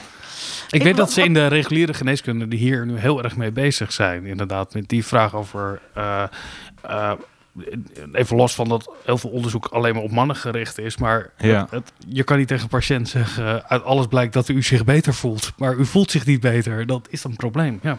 Wat is die waalverwantschaft? Ja, dus dat is eigenlijk om, zeg maar, dus dat is een term van Max Weber. En dat, die laat eigenlijk, ehm, dus waar ik moeite mee had, was op een gegeven moment om eh, die verklaringen. Ehm, in onze wetenschap proberen wij causale verklaringen te geven, maar de wereld is gewoon super complex. En je kan niet echt, zeg maar, complotdenken verklaren door. Eh, ja, dus daar, daar zit dan zeg maar mijn aversie een beetje misschien met de kwantitatieve eh, sociologie en dat soort dingen, die eh, directe ja, causale verbanden proberen te vinden. Dus wat Max Weber laat zien is eigenlijk die waalverwantschaften, een soort van gemeenschappelijke richtingen die, die met elkaar samenhangen, die elkaar versterken, et cetera. Dus het is een soort van concept om te laten zien hoe, niet, hoe bijvoorbeeld eh, eh, secularisering niet per se leidt tot meer complotdenken, maar dat het wel een, een, een, een waalverwantschaft is tussen die trend naar secularisering en de groei van complotdenken. Ja, O- Om een voorbeeld te noemen. eh, is ehm, eh, hoe gevaarlijk zijn complottheorieën? We worden daarmee eh, doodgegooid met ehm, eh, dat het heel gevaarlijk is. Ik had laatst zelf iets leuks geblogd over misinformatie over misinformatie. Dat ehm, het valt heel erg mee hoezeer, hoeveel misinformatie er is in het nieuws en hoezeer mensen zich daardoor laten leiden. Maar als je kijkt naar eh, verslaggeving over misinformatie, dan wordt het tot een enorm groot probleem gemaakt. En de democratie wordt bedreigd. En ehm, eh, al die dingen. Dus dat was wel een mooi soort van ehm, ehm, eh, onderzoek van anderen hoor. Dus pas op de plaats. Daar vroeg het eigenlijk om als het gaat over dit soort dingen. Ja. Nu horen we dit de hele tijd. Complottheorieën bedreigen de democratie, ze bedreigen de gezondheid van de gehele bevolking. Is dat zo? Nou ja, als socioloog kijk je natuurlijk naar dat soort alarmerende verhalen ehm, van een afstandje. En dan zie je eigenlijk dat, dat, dat, je dat op verschillende manieren kan interpreteren. Aan de ene kant als soort van, nou, dat neem je dan voor waar aan of voor wat er gezegd wordt. Aan de andere kant zie je dat dat, eh, dat het dus een uiting is van een bepaalde morele paniek. En dan ga je dus afvragen van, voor wie is dit blijkbaar een groot gevaar? Of welk instituut of eh, eh, welke manieren van leven is het een gevaar? Bij wie staat er wat op het spel? Ehm, en, en wie hebben er belang bij dat ze dit als gevaar zien? Ehm, dus dan, ja, dan eh, kijk je er weer op een andere manier naar. Dus dat is denk ik een. eh, eh, ja. Ja, nee, ik zit het, het, het- in het- Kijk, het zijn journalisten en wetenschappers Ja, die het precies. hardst roepen. Dit is heel erg. Die zijn- maar dat zijn ook precies de big punten van dit Ook soort... politici. Ja, en, en politici. Dat zijn de drie die groepen zijn- die het ja. hardst roepen. Ja. En die worden ook het hardst ondermijnd natuurlijk. Ja, precies. Dus, dat, ja. dus, nou ja, dus dat eh, eh, proves my point, zou ik zeggen. ja. Ehm, maar dat betekent niet natuurlijk dat er helemaal geen gevaren in zitten. Maar de vraag is ook altijd voor wie is het een gevaar? En waar is het er precies een gevaar voor? En waar zit het gevaar eigenlijk? Maar ik denk dat complottheorieën hebben in de geschiedenis natuurlijk wel laten zien... dat ze hele grote groepen mensen op kunnen zetten... en een bepaalde zondebok kunnen vinden. Dus bijvoorbeeld die complottheorieën die een bepaalde etnische bevolkingsgroep als zondebok aanwijzen en zo. Dat is wel gevaarlijk. In de zin van dat dat eh, een, eh, ja, een, eh, nou ja, hoe noem je dat? In het uiterste ergste geval kan het een genocide opleveren. Eh, dus dat is wel gevaarlijk. Het is ook denk ik gevaarlijk als we onze eh, een, een soort van democratische rechtsstaat eh, kapot laten maken eh, door die eh, complottheorieën. En, dus ik denk dat we het wel serieus moeten nemen. in de zin ook, van. die theorieën zwepen mensen op. Of je kunt goed mensen opzwepen met dit soort theorieën. Ja, ja het, is, eh, het, het, eh, het, het geeft een verklaar, hele makkelijke verklaring voor een eh, oneerlijke situatie in de wereld. En het laat Terwijl ook, ik, ik bedoel, Bourdieu eh, en zijn ideeën over, over sociaal en cultureel kapitaal eh, geeft ook een hele goede verklaring voor allerlei ongelijkheden in onze samenleving. Maar het is mij nog nooit gelukt om mensen daarmee op te jutten. maar marxistische ideeën wel, bijvoorbeeld. Ja. Die woede kan je daar wel... omdat het natuurlijk een complexe verklaring is van, zeg maar, zo'n ja, klassenreproductietheorie van Bourdieu, et cetera. Ehm, maar het is een interessante vraag. Daar zou je eigenlijk meer onderzoek naar moeten doen van welke, waarom kunnen sommige ideeën aan, mensen wel beter opzwepen dan eh, meer van die andere. Maar het zit natuurlijk ook voor een deel dat soort van. eh, eh, ja, er zitten heel veel elementen. Ja, er zitten heel veel elementen in, denk ik, die dat op kunnen zwepen. Maar je ziet het nu vooral ook gebruikt worden om bevolkingsgroepen tegen elkaar op te zetten. Ja, en dat is wel iets wat eh, eh, het samenleven eh, in een pluriforme samenleving, een diverse samenleving, dat het wel moeilijk maakt. Ja, ik moet meteen denken aan ehm, D66 Ja. en Kaag. En Ja. ehm, eh, de D66, een soort afkeer van D66, was er altijd al wel. Maar nu wordt het heel erg op personen gecentreerd. En gaat het niet meer over... ehm, dit, is een, dit is een partij ehm, waar ik niks mee heb. Of ik vind dit een partij die te elitair is. Maar ehm, de... de de haat die je online ziet is echt op, op personen gericht. Waardoor mensen echt met fakkels bij iemand aan gaan bellen. Ja, Dat is Ja. wel geen bevolkingsgroep, maar wel eng. Ja, dat is zeker eng. Natuurlijk, eh, eh, als het tot geweld oproept. Ik denk, dat, dus wij, ik denk dat we gewoon hele duidelijke grenzen hebben in onze rechtsstaat. wa- wa- waar de vrijheid van, meningsgevaarlijk, vrijheid van meningsuiting gevaarlijk wordt. En dat is inderdaad als het oproept tot geweld, et cetera.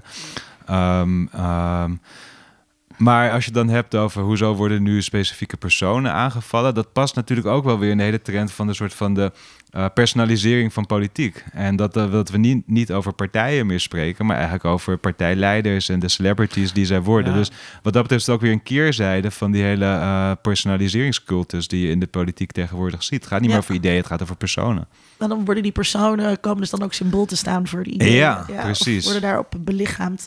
Ehm, je hoort dus heel vaak dat complotdenkers gevaarlijk zijn... of dat complottheorieën gevaarlijk zijn. Ehm, we hadden het net al over pathologisering eh, vindt er plaats van deze mensen. Wat doet dat soort eh, stigmatisering eigenlijk... Met, met mensen die in deze, zich in deze bewegingen bevinden? Ja, nou ja, het creëert natuurlijk een veel grotere afstand weer tussen de, de mensen die ze stereotyperen en die mensen die gestereotypeerd worden. En dat zet eigenlijk een soort van radicaliseringstendens eh, in beweging. Want die mensen voelen zich dan ontkend, geridiculiseerd, op allerlei manieren ja, gewoon niet serieus genomen. Dus die gaan dan eh, hun heil zoeken bij gelijkgestemden. Ehm, ofwel opgezweept door demagogen die, die ze zeg maar, een soort van eh, rattenvanger eh, eh, meenemen in hun verhaal. Maar vooral denk ik ook een eigen community vinden van gelijkgestemden met wie ze het gevoel hebben dat ze niet geridiculiseerd worden om hun ideeën. En dat, kunnen, dat kan ertoe leiden dat ze gaan afzonderen. Eh, dat je dus parallele samenlevingen krijgt of ver- verzuilingachtig eh, ideeën. Ehm, zoals je bijvoorbeeld ziet misschien met... met eh, ja, nou ja, maar ook gewoon wat je dan op internet echo chambers ziet of noemt.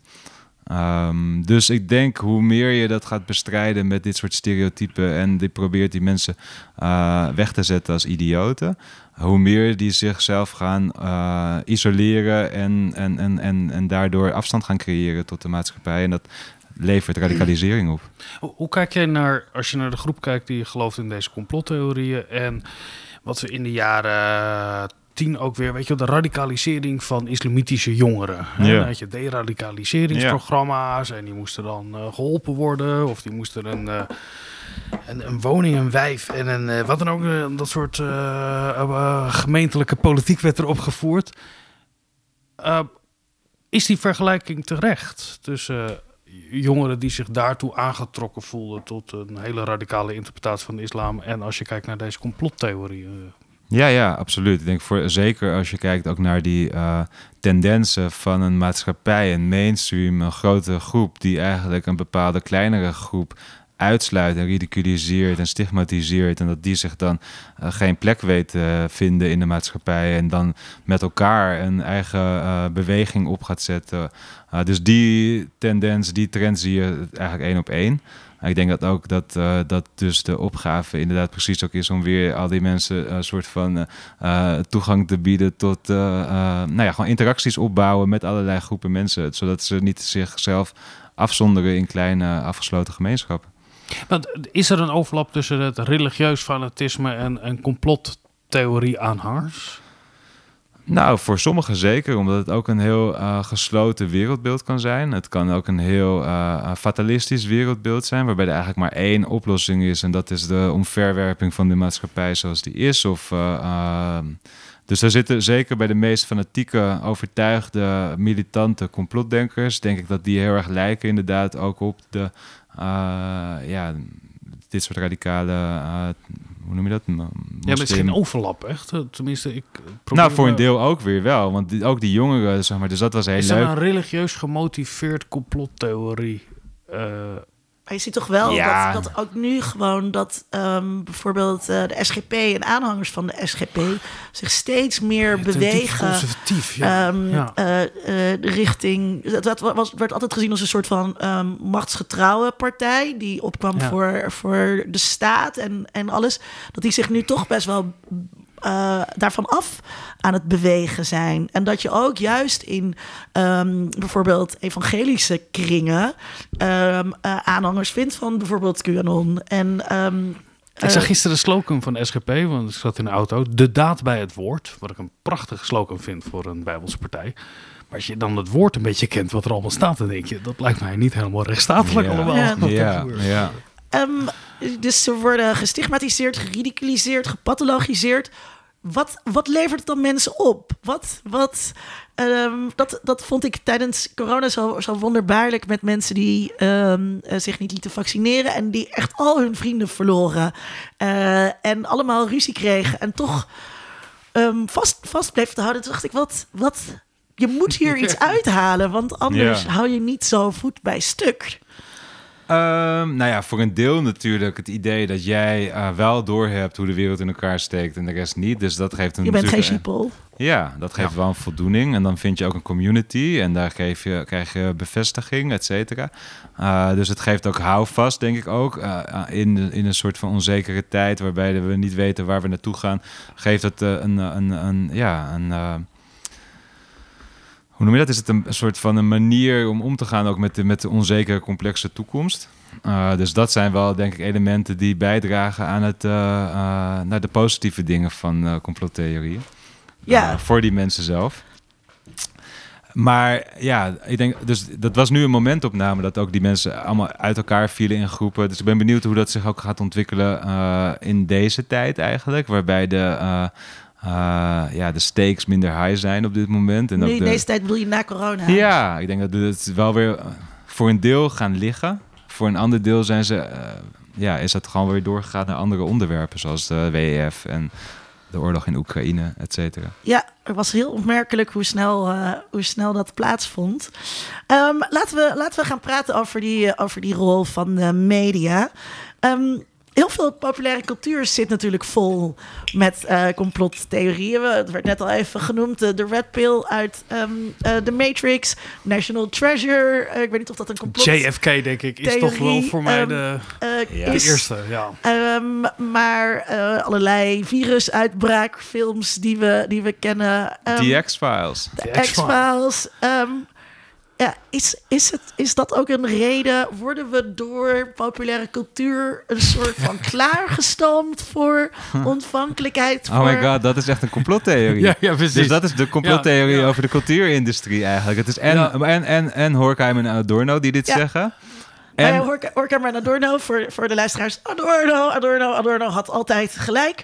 Ehm, eh, ehm, nou, dus Adorno- Horkheimer en Adorno hebben het over de cultuurindustrie... en hoe ehm, eh, dat populaire cultuur je eigenlijk ervan weerhoudt... om tot ehm, de marxistische revolutie te komen... om die klassenstrijd eh, eh, aan te gaan. De culturele industrie, daar leven we in, toch? Ja, Ja. Dat, dat even uitleg voor de, voor de luisteraars Ja, ja, heel thuis. goed. Ja, ja, ja, Ja, dat dus- ben, ik ook, ben ik ook door beïnvloed. nee, dus dat is het hele grappige. Dat is, en, en tegelijkertijd is dat ook, een, ook echt een daad- daadwerkelijke complottheorie over de macht van Hollywood, die bezig is met ons te eh, manipuleren en zeg maar te weerhouden van het zien van hoe de wereld echt in elkaar steekt, door, door gewoon ons maar te overspoelen met allerlei eh, pulp. Ja, uh, et cetera. En dat waren gewoon complottheorieën, die je dan ook weer terugziet in wat wij zien als uh, academische uh, hoogstandjes. Dit is best wel wat Horkheimer en Adorno zeggen. Die zeggen, uh, Ja. uh, jij gaat de hele tijd naar, naar de film om niemandalletjes te kijken, waarmee je je dan vereenzel, vereenzelvigt met de helden op het doek. En al die tijd ben je niet aan het nadenken over hoe je je baas uh, uh, Hoe hij je uitbuit en hoe hij Ja, je hoe hij je uitbuit. uitbuit. Ja, precies. Ja, Voordat we naar de media gaan, wil ik zijn toch nog bij Ja, maar dan wil ik toch een, een vraag vooraf stellen. Want wij hebben het hier, ik heb het vaak met Linda over gehad, dat Horkheimer, Adorno komen uit een zeer linkse hoek. Uh, ook in mijn opleiding uh, aan de UvA kwamen we vanuit een links-progressief perspectief. Uh, we hebben allemaal de cultural studies achtergrond gehad, waarin wij inderdaad gewezen werden. Er is eigenlijk een, een, een soort akkoord op rechts, waardoor wij uh, uh, uh, het geloof krijgen dat wij, of, dat wij een vals bewustzijn hebben en blijven consumeren. Ja. Dat hele narratief van wat in linkse kringen lijkt volledig geadopteerd te zijn door Ja. rechts. ik heb, wel- ik heb wel eens een column geschreven ja. uh, toen, uh, toen het uh, Forum Wij voor hebben het bedacht, maar Toen, toen Forum voor Democratie zo'n meldpunt uh, voor Ja. docenten wilde, toen heb ik een column geschreven over Althusser en de ideologische staatsapparatussen. Um, want dat is Althusser ook een marxistische denker. Die, Ja. zegt, die zegt gewoon, ja, op school um, word je klaargestampt eigenlijk voor uh, wat wij nu neoliberalistische werkhouding zouden noemen. Uh, dus dat, dat zit daar allemaal in. Nee, ik moest de Glasgow University Media Group. En die, het enige wat zij deden waren allemaal kranten laten zien. Dit zijn de machthebbers en die staan voor een boekenkast. En de arbeiders die staan al in de viezigheid. En dat is een, een, een vooropgezet plan van de media. Die aan de hand van de werkgevers lopen van het Maar niet kapitaal. een vooropgezet plan, toch? Dat Ja, is in ieder geval niet Ja, eh, hebben wel de, de, de Gump. eh, die, die zeiden dat daar toch met de Sun en wat dan ook. Eh, een- Oké. eigenlijk een, een gedeeld belang in zat. Voordat we naar die rol van de media gaan. Nee, maar ik wil even Ja. terug naar mijn vraag. Ja, Want dat is ook het- goed, die was dus, stoomt populaire cultuur ons ook klaar? Nou, niet, dus niet zo opzettelijk. Maar is het ook niet dat we daar een soort van een beetje ehm, ehm, ehm, sensitief gemaakt worden? Het zou wel eens waar kunnen zijn. Hoe grappig zou het zijn? Of stel je voor dat... Ja, natuurlijk. Dus dat is al zeg maar voor mijzelf. Ik ben een tiener geweest in de jaren negentig. Dus die X-Files waren voor mij echt een hele belangrijke serie. Dus, dus dat ik echt voor, bleef ik voor thuis op donderdagavond half negen Veronica volgens mij. Jazeker. Ehm, En, eh, en ja, daar was, werd die fascinatie wel gelegd voor een soort van het, eh, nou ja, ook eh, de strijd tussen het wetenschappelijke en het meer soort van there could be more. Wat zou er nog meer zijn? Spirituele wezens, hoe noem je dat? Aliens, noem maar op, maar ook voor machtsspelletjes. Eh, en het interessante is eigenlijk dat in de verhalen met eigenlijk alle mensen die, die, die ik spreek. In die complotdenkerswereld zitten heel veel van dat soort metaforen en uh, concepten uit de populaire cultuur. Weet je wel, we hadden het net over die Red Pill, maar de Matrix sowieso is echt een heel belangrijk uh, film geweest voor hoe deze mensen uh, betekenis geven aan hun wereld nu. De, dezelfde verhalen komen in. Ja, Toch de Matrix voor. hadden we de grot van Plato. En daar ja, hebben we het over precies. de Matrix. Ja, ja En, uh. Ehm, dus je ziet nog veel meer films en series die ehm, een soort van een cultureel repertoire bieden voor mensen om eh, uiting te geven aan hun ideeën. En da- ja, op die manier heeft het zeker enorme invloed. Ja, hoe, hoe, hoe is ehm, eh, de rol van media veranderd sinds 2016? Sinds het verschijnen van je proefschrift, de, de pre-corona-periode misschien ook? Ja. Ja, moeilijk om over de media te spreken. Maar eh, als je het hebt over de media en in relatie met complotdenken. Dus ik vind het interessant dat zeg maar die hele post-truth alarmisme. ehm, eigenlijk eh, ja, zou je ook een soort van complot van de media kunnen zien. ehm, waar we het net al over hadden. Omdat zij zich hebben heel eh, hard op de trommel geslagen. Van hoe gevaarlijk het is. Mensen geloven niet meer in echte kennis, et cetera. Ehm, in de tussentijd zijn volgens mij de, abonneegelden, of de abonnees van grote kwaliteitskranten enorm gestegen. De advertentieinkomsten ook. Dus zeg maar hun hele soort van eh, malaise door de opkomst van het internet vanaf 2005, et cetera, hebben ze heel hard omgedraaid door deze morele paniek rondom post-truth in te zetten. En dat is natuurlijk weer misschien een soort van cynische houding eh, naar zeg maar dit hele ding. Maar het is wel een, een, een dynamiek die interessant is om te onderzoeken, omdat je echt ziet dat de, de kwaliteitsmedia hebben echt goed garen gespind bij de hele more- morele paniek van de post-truth. Het is, eh, ik moet denken, we hebben eh, pas met mijn andere podcast, ehm Kiki Dingen, een aflevering gemaakt over War of the Worlds. Ah. En daar gaat natuurlijk dat bekende verhaal over het hoorspel ehm, eh, in de jaren 30. eh, waarbij mensen gedacht zouden, dus dat was een hoorspel, dat werd uitgezonden op de radio. Mensen ge- zouden gedacht hebben dat het echt was. En dat eh, we echt onder eh, aanval lagen van eh, marsmannetjes. En in paniek de straat op zijn gerend en alles.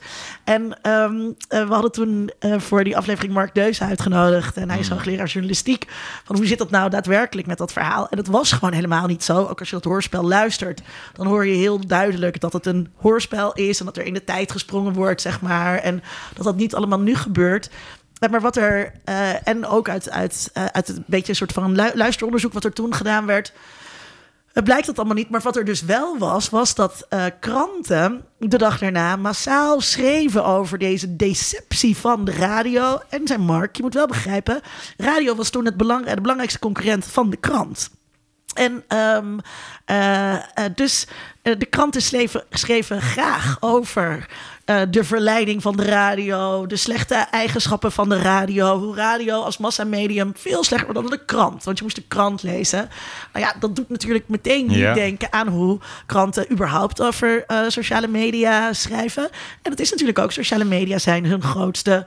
eh, Volgens mij noemden we dit ooit verdringingsperspectief. hè? Ja. Dan Ja. krijg je dit soort... Maar vana- eh, vanuit dus eh, ja. concurrentiebeding. Dus toen had ik in dat stukje over misinformatie, waar ik het net over had, ik zal dat ook even linken in de show eh, notes, ehm, had ik dat opgeschreven van, goh, ik moest hier aan denken en um, bla bla bla. Toen was er meteen een journalist die zei, nou, vind ik wel wat overdreven, wat voor bewijs heb je daar dan voor? Ja. Waardoor ik moest, ik moest ik Mark Deuzen dat gesprek op, op Twitter weer intrekken, zeg maar, om, eh, om er daarin bij te staan. En dat Ah. is natuurlijk wel. ehm, ik vind dat dus wel een belangrijk punt ook om na te denken. Om over na te denken. Wat je zegt over. Het gaat over definitiemacht. Ehm, eh, dit is wel. ehm, ja, eh, voor, voor kra- kranten of journalisten. Of ehm, hoe zeg je dat? Ja, journalisten gebruiken dit ook om hun eigen objectiviteit en hun eigen positie te vestigen en zichzelf heel belangrijk te maken. Ja. Ik had een student die heeft onderzocht hoe ze op Radio 1 praten over eh complottheorieën voor haar bachelorscriptie. En dat bleek dus dat het allemaal ging om te benadrukken hoe goed en betrouwbaar de informatie van Radio 1 is.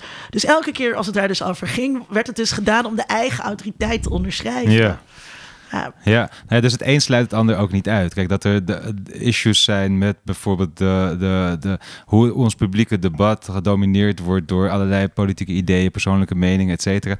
Dat kan natuurlijk ook, maar er, je ziet ook zeker deze dynamiek waarbij de, de kwaliteitsmedia inderdaad deze kans hebben aangegrepen om inderdaad hun eigen positie te bestendigen. En eh, ja, daar, ja, dat, dat is gewoon, lijkt me moeilijk. eh, ook als je gewoon ziet van hoe, hoe zij eh, het vertrouwen bijvoorbeeld in kwaliteitsmedia ook enorm gestegen is onder eh, de grootste gedeelte van de mensen. Hè. Dus er is niet een algeheel dalend vertrouwen, zoals de hele tijd ook ze laten, in hun artikelen laten zien. Um, maar dat het eigenlijk meer zich gaat richten op een hele specifieke groep die het vertrouwen totaal verloren heeft. En dan zie je zelf de polarisatie eigenlijk. En een grote groep die eigenlijk alleen maar meer vertrouwen heeft gekregen. Dus die advertenties zijn toegenomen, de verko- uh, abonnees zijn gegroeid. ja, als je gewoon kijkt, een soort van heel objectief eigenlijk, vijf jaar na post-truth, uh, hebben de kwaliteitsmedia daar een positieve draai aan gegeven. Ja. Wat ik fascinerend vind is dat de uh, Black Box, de nieuwe wereld, die hebben een heleboel uh, gekregen, dat die in vorm heel erg uh, leunen op wat de traditionele media altijd hebben gedaan. Hè? Dus de, het interview, uh, de tafel met meerdere mensen eraan. Het is niet zo dat, en, en ook hoor en wederhoor, allemaal principes dat ze daarin willen toepassen om te laten zien. Kijk, wij zijn, uh, wij, wij deugen omdat we de vorm hebben zoals jij dat kent, uh, beste, beste kijker, beste luisteraar. maar wij, wij, bieden wel een ander verhaal, net als de andere krant. Mm -hmm. Hè, dat is een leuk samengesteld magazine met verschillende itempjes erin, erin. We zijn eigenlijk precies hetzelfde als al die andere kranten, maar we zijn de andere krant. Hè? Een, Ja. een, een, een leuk, dat vind ik een fascinerend gegeven dat Ja. het in die zin uh, ook uh, Omroep Nederland. Dat is een hele gezellig middagprogramma waarin allemaal hele opgeruimde blonde uh, presentatrices zitten. En er zitten ook me meerdere itempjes in. En, maar het is in vorm volledig van, van wat we kennen. Alleen de toon en de uitspraken die worden gedaan is iets anders. Ja, want hoe kijken um, complotdenkers naar mainstream media? Uh, ja, op twee manieren denk ik. Eén natuurlijk met volkomen wantrouwen en het idee van ja, wat vertellen die mensen allemaal? Dit is toch de meest grote onzin die je maar kan bedenken. Hoe kunnen mensen dit geloven? Aan de andere kant ook vanuit interesse van dit is dus wat de meeste mensen geloven. En daarom ook dus die interesse om het eigenlijk door... Want heel veel van die complotdenkers die keren zich helemaal af van die mainstream media. Die kijken er niet meer naar. Maar heel veel anderen juist wel. Om eigenlijk nog een soort van een beeld te krijgen van... wat gelooft de rest van Nederland dan eigenlijk wel? Ja, die zijn ook, die zijn ook uh, veldwerk aan het doen. Ja, die zijn ook veldwerk aan het doen, Ja. zeker. Want uh, Vincent had het net al even over um, uh, kranten, alternatieve kranten. Wat voor, wat voor alternatieve media zijn er allemaal? Ja, heel veel tegenwoordig. En dat is wel fascinerend. Uh, dus de, ja, je zei het over de andere krant. Uh, dus gezond verstand heb je ook nog. Ja. Dat, is, dat is ook zo'n papieren versie. Dus de papieren krant is ook ineens weer terug. Heel, heel raar. Ja, in het digitale tijdperk. Het geeft Uh, status natuurlijk. Hè? Dat als je iets echt op een krant drukt en distribueert, dan geeft natuurlijk al gelijk een soort. je eh, kan, dat en het, je kan het dan moet het wel waar zijn. je kan ja. het push bij mensen door de brievenbus Hey, gooien ja, ook. Dat Ja. is ook nog Ja. iets. Ja, dat, dat is inderdaad ook nog iets. Het is net zoals een flyer. Um, maar ook heel veel podcasts, zoals wat, wij jullie, eh, wat jullie doen hier. Uh, heb je ook heel veel verschillende van. Maar ik denk het meest... Uh, Wij hadden Cees Hamelink het eerste hoor. Ah, ja. Oh mijn god. ah, nou, komt hij nog wel eens bij jullie langs? Of, uh, nee, hij zat in aflevering 19. Dus dat Ah. is echt... een eh, jaartje of negen niet meer. Ja. Ja, eh, ja. jeetje. Ja, dus Ja. die is nu de, ster- de, de, de grote... uh, oh, hoe noem je dat nou? Je dat gewoon... De, de wijze heer van Blackbox. Een van die andere... Maar ik heb nog hoorkleeds gehad van Cees. Ja. En toen had hij ook allemaal complottheorieën. Maar die gingen toen nog vanuit een soort links perspectief over CNN. En over dat ze eigen belangen hadden. En dat Hij was, hij investeerders waren. was de gast in onze eh, aflevering over oorlogspropaganda. Ja. Dus dat is aflevering eh 19, zei ik. Eh, en daarin zit natuurlijk ook de kiem voor dit. Want Ja. ehm, Ja. eh, propaganda, net als we onze, onze meest, recente aflevering, of meest, recente, meest recente aflevering over propaganda eh, hoorden. eh, die propaganda die bestaat ook gewoon. Hè? Dus media liegen ons ook gewoon voor in het landsbelang. eh in gevallen van oorlog in, of, of, of andere dingen. Dus dat klopt ook. Natuurlijk, maar het maffe is dat eigenlijk zeg maar, de mainstream media en de journalisten dat niet erkennen dat zij net zo goed ook framen en propaganda. eh, eh, propaganda is een groot woord, maar we leggen propaganda de hele tijd bij de Russen eh, Ja. en bij de Chinezen, maar nooit bij ons westerse perspectief. Dus dat is, was altijd iets waar ik zo, ja, nou ja, dat je denkt van. Ja, dat is precies die soort van die hypocrisie die dan weer wordt aange, eh, aangewend ook door die complotdenkers. Door te Ja. zeggen van ja, sorry, maar dit is toch gewoon precies hetzelfde. En je zag het net, ja, ook laatst weer met ja, zo'n Twan Huis bijvoorbeeld. Dat was, heeft die black box en al die complotdenkers hebben dat breed eh, uitgemolken natuurlijk. Maar in een van die vragen bijvoorbeeld die uh, Twan Huis mocht stellen aan Zelensky, was dat hij namelijk ging, ging zeggen van uh, iets over van hij. Uh, wat, wat vond u ervan dat Poetin dus de opdracht had gegeven om die MH17 neer te schieten? Nou ja, dat waren wel heel veel verschillende dingen bij elkaar trekken. Want Poetin had wel opdracht gegeven waarschijnlijk om uh, die boekraketten naar Oekraïne te ver, verschepen. Maar helemaal natuurlijk niet dat hij op een knop drukt van ja, schiet die FC, uh, MH17 ja. maar neer. Maar de, en dat grappige is dat dan die Blackbox en zo ook een nieuw item heeft. Wat dan heet Blackbox Fact Checking ook. ook. Dus zeg maar waar je het over hebt. Die, die Ja. vorm die heel erg eh, gelijkend is. Eh, ze, eh, ze vechten nu ook terug met de wapens van de mainstream media... die eigenlijk die, me- die, die complotdenkers proberen te ontkrachten met factcheckers, Ja, et cetera. Dus nieuw- los van die- Ik vind Nieuwsuur vorm. vind ik een zeer respectabele titel. Maar Rudy Bauma, die zich volledig geworpen heeft op het Ja. debunken van dit Ja. soort complottheorieën... Ja. bedient zich van een vorm die heel erg past bij mensen die dit soort complottheorieën laten zien. Natuurlijk, Heel veel maar van die die silhouetjes met lijntjes erin. eh, zoals we gemiddelde... het- het- er is altijd een scène in slechte B-films... dat we opeens de, de, de, de, de seriemoordenaar zien... eh, die allemaal foto's heeft hangen... met, met rode lijntjes ertussen eh, ge- Ja. getrokken. Letterlijk, Ja. rode draadjes, Ja. ja. Maar zo'n Rudy Bauma bedient zich... die, die gaat er vol in... eh, maar bedient zich op hetzelfde niveau van het weerwoord als waar hij weer van beschuldigd wordt. Dat Ja. vind ik een heel interessant. Dat Ja. is dan wel web-only, maar... eh, Nee, maar dat, dat, maar dat zit ook stukjes van eh, ook in nieuwsuur. Het is gewoon super interessant om te zien dat, dat dat soort journalisten mensen aanvallen en dat ze uiteindelijk dezelfde soort van manieren hanteren. Ja. En uiteindelijk presenteert hij heel vaak ook nog zelf een complottheorie van over hoe die groepen mensen allemaal met elkaar verbonden zijn. En in het. Dus het is heel, heel. Het narratief is, Ja. het, het is, is Maar ook de opboksen op dezelfde manier tegen. Ja, dus hij kan ook misschien gedacht hebben van... eh, ja, een soort van journalistieke, feitelijke berichtgeving is saai. Ik moet mee met het social media tijdperk. En ik ga ook muziek inzetten en spanningsopbouw... en montagetechnieken, et cetera. Net zoals die complotdenkers. ja. Ja, het is eh, een mooi voer. Heeft er een professionaliseringsslag plaatsgevonden in die hoek van alter- alternatieve media dankzij corona? Of tijdens corona? Nou, ik, kijk, ik, heb, ik volg al die alternatieve media al jaren. En je ziet dat sommige websites die eh, waren gewoon simpel en die zijn simpel gebleven. En die zien er nog steeds niet uit. Eh, vol met clickbait eh, op de website en, en allemaal advertenties en noem maar op. Maar sommige mensen die zijn in staat om daar echt een, iets kwalitatiefs goeds neer te zetten. Ik denk dat Flavio Paschino en zijn Blackbox daar echt een voorbeeld van is. Hoe die en enerzijds met een soort enorme crowdfunding campagne een heel groot medium heeft, of hoe noem je dat? Een media imperium heeft opgebouwd eigenlijk. Wat er gewoon strak uitziet. En als je in die studio komt, Goed. ja, het ziet er gewoon heel erg professioneel uit. Dat Bijna net zo professioneel als hier. hij, en, eh, bijna. En zoveel mensen die die in dienst heeft nu. En allemaal verschillende taken. Dus er is echt een soort van, eh, ja, eh, absoluut zou je kunnen zeggen dat dat een enorme professionaliseringsslag eh, heeft meegemaakt. Maar dan kijk je naar Café Weltsmerts en dat lukte daar niet echt goed om diezelfde eh, mate van, eh, eh, ja, een soort van dat het net lijkt alsof het een echte eh, ja, studio is. Ja, met Wie- zo'n zwart doek. Ja. Waarvan je ziet dat het een zwart doek is. Ja. Wie financiert dit eigenlijk? Want zo'n blackbox, het, het, het, dat kan niet uit de, de, de monetizing van YouTube komen, lijkt mij. Nee, dus de YouTube is natuurlijk al lang voorbij. Kijk, waar, eh, eh, tenminste, de grootste bron van inkomsten. Ik kan natuurlijk niet kijken hoe. hoe eh, Vanwege de aanpassing van het algoritme onder alle kritiek over Ja, ja, ja, absoluut. Absoluut. Dus hij, zijn video's worden de hele tijd eraf gegooid. Dus daar Ja. valt niet meer mee te verdienen. Behalve misschien een klein deel.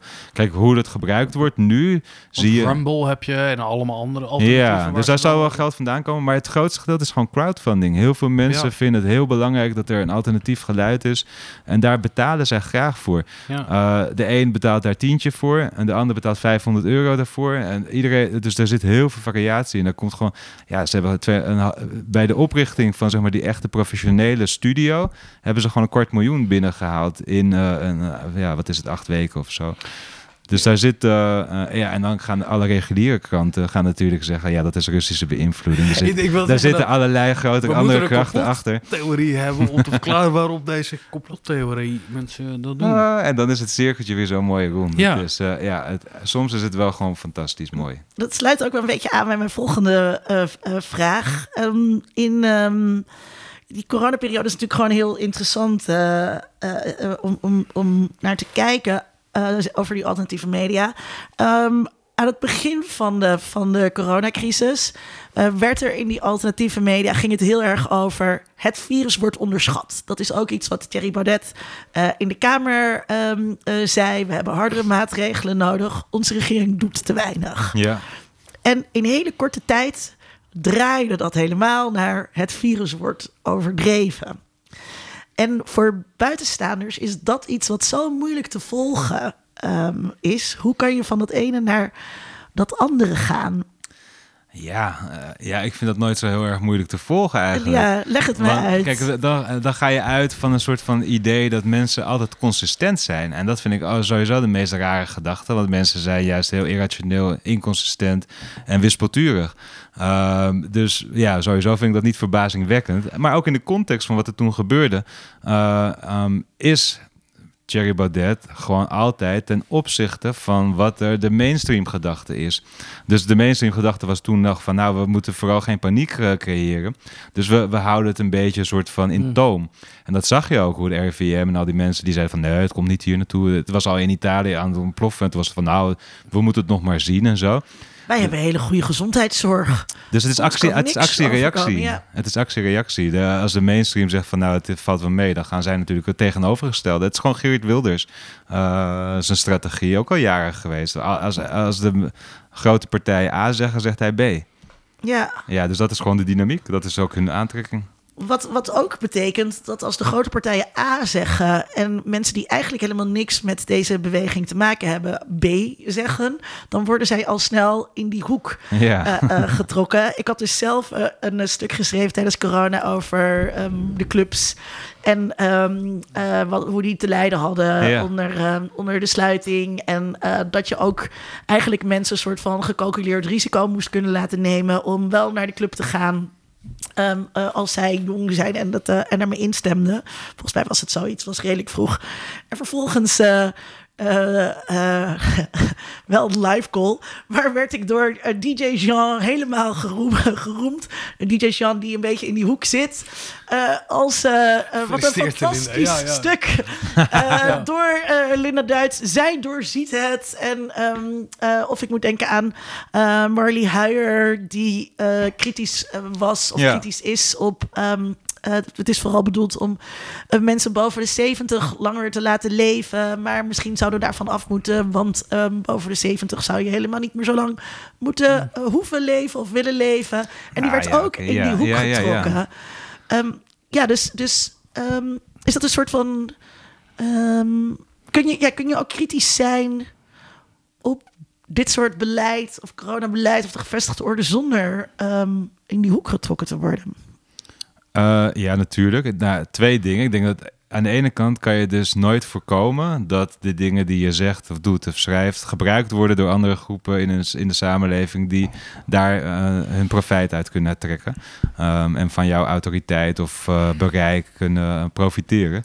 Ehm, dus dat is net zoals, ja, dat is onvermijdelijk. Eh, Net als dat de um, Wachowski-zusjes nooit bedacht hadden dat de Matrix ingezet zou worden in mannelijkheidsbeweging. Ja, Eh, precies. Dat, heb je gewoon, dat, is, dat is uiteindelijk ook gewoon centrale mediatheorie. Dat wat mensen met media-inhoud doen, daar heb je geen controle over. Staat death vrij. of the author, uh, Ja. weet je wel, allemaal van dat soort dingen.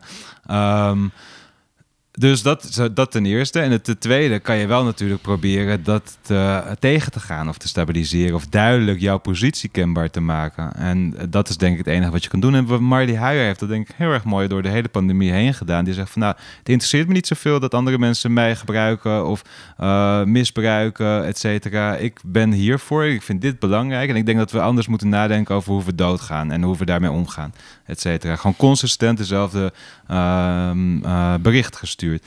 Dat zou jij ook heel goed gedaan kunnen hebben over het belang van dansen en uitgaan voor jongere generaties, et cetera. En dat je niet, ja, dus ik denk dat het heel erg dat het meer vraagt eh, om continu je eigen positie duidelijk kenbaar te maken. Ehm, Is dat ook iets wat je, word je zelf gekaapt door, door de wappies? Nou, ik word. eh, eh, het is sowieso enorm balanceren op een eh, evenwichtskoord. Omdat ik aan de ene kant geloofwaardig wil zijn en blijven voor de journalisten, de mainstream media, de politiek, de academische gemeenschap, et cetera. Die me überhaupt al vaak met een schuin oog aankijken. Omdat ze denken: van is hij eigenlijk niet stiekem ook een wappie? Waar- waarom? Waarom ik dat wil? Nee, waarom zou het vermoeden bestaan dat jij een wappie bent? Nou, dat snap je toch wel. Dat snap je toch wel. Omdat ik dit soort ideeën eh, een soort van normaliseer. Of eh, daar een podium voor geef. Dat vooral, denk ik. Nee, dat snap ik helemaal niet. Nee, Dat, ik, ik eh, vind het een, een, een- Nee, ik snap niet als iemand ergens over schrijft dat je dan. Ik snap best dat je sympathie hebt voor mensen eh, met wie je gesproken hebt. Maar ik snap niet dat je dan in die vaak hoeken...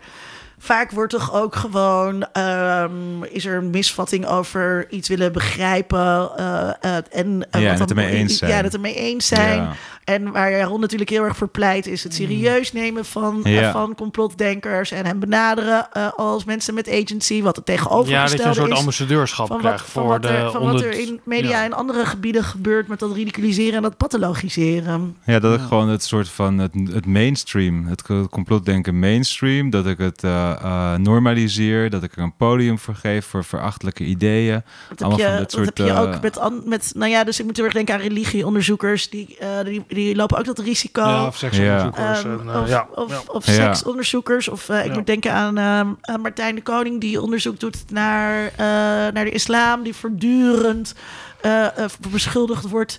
Ehm, met daar een handlanger of gefinancierd wordt voor. Of, Ja, of humoronderzoekers die zelf niet grappig zijn. Nee, dat, eh, dat, Ja. eh, nou ja, dat is dan, dat is dan eh, weer wat. maar dat is dus aan de ene ja. kant. En aan de andere kant heb je dus inderdaad de allerlei groepen die mij eh, soort van zi- zien als spokesperson, als vertegenwoordiger van hun ideeën. En dat ook door mijn autoriteit en legitimiteit als wetenschapper, ik hun ideeën eh, de wereld in kan helpen. Dus dat is het leuke denk ik ook van het boek. Dat aan de ene kant eh, zijn er heel veel mensen die dat gekocht hebben, die er heel blij mee zijn, omdat ze eindelijk een beetje weer contact kunnen zoeken met de vrienden en familie die ze verloren hebben in de coronapandemie. En beter begrijpen wat die mensen allemaal beweegt.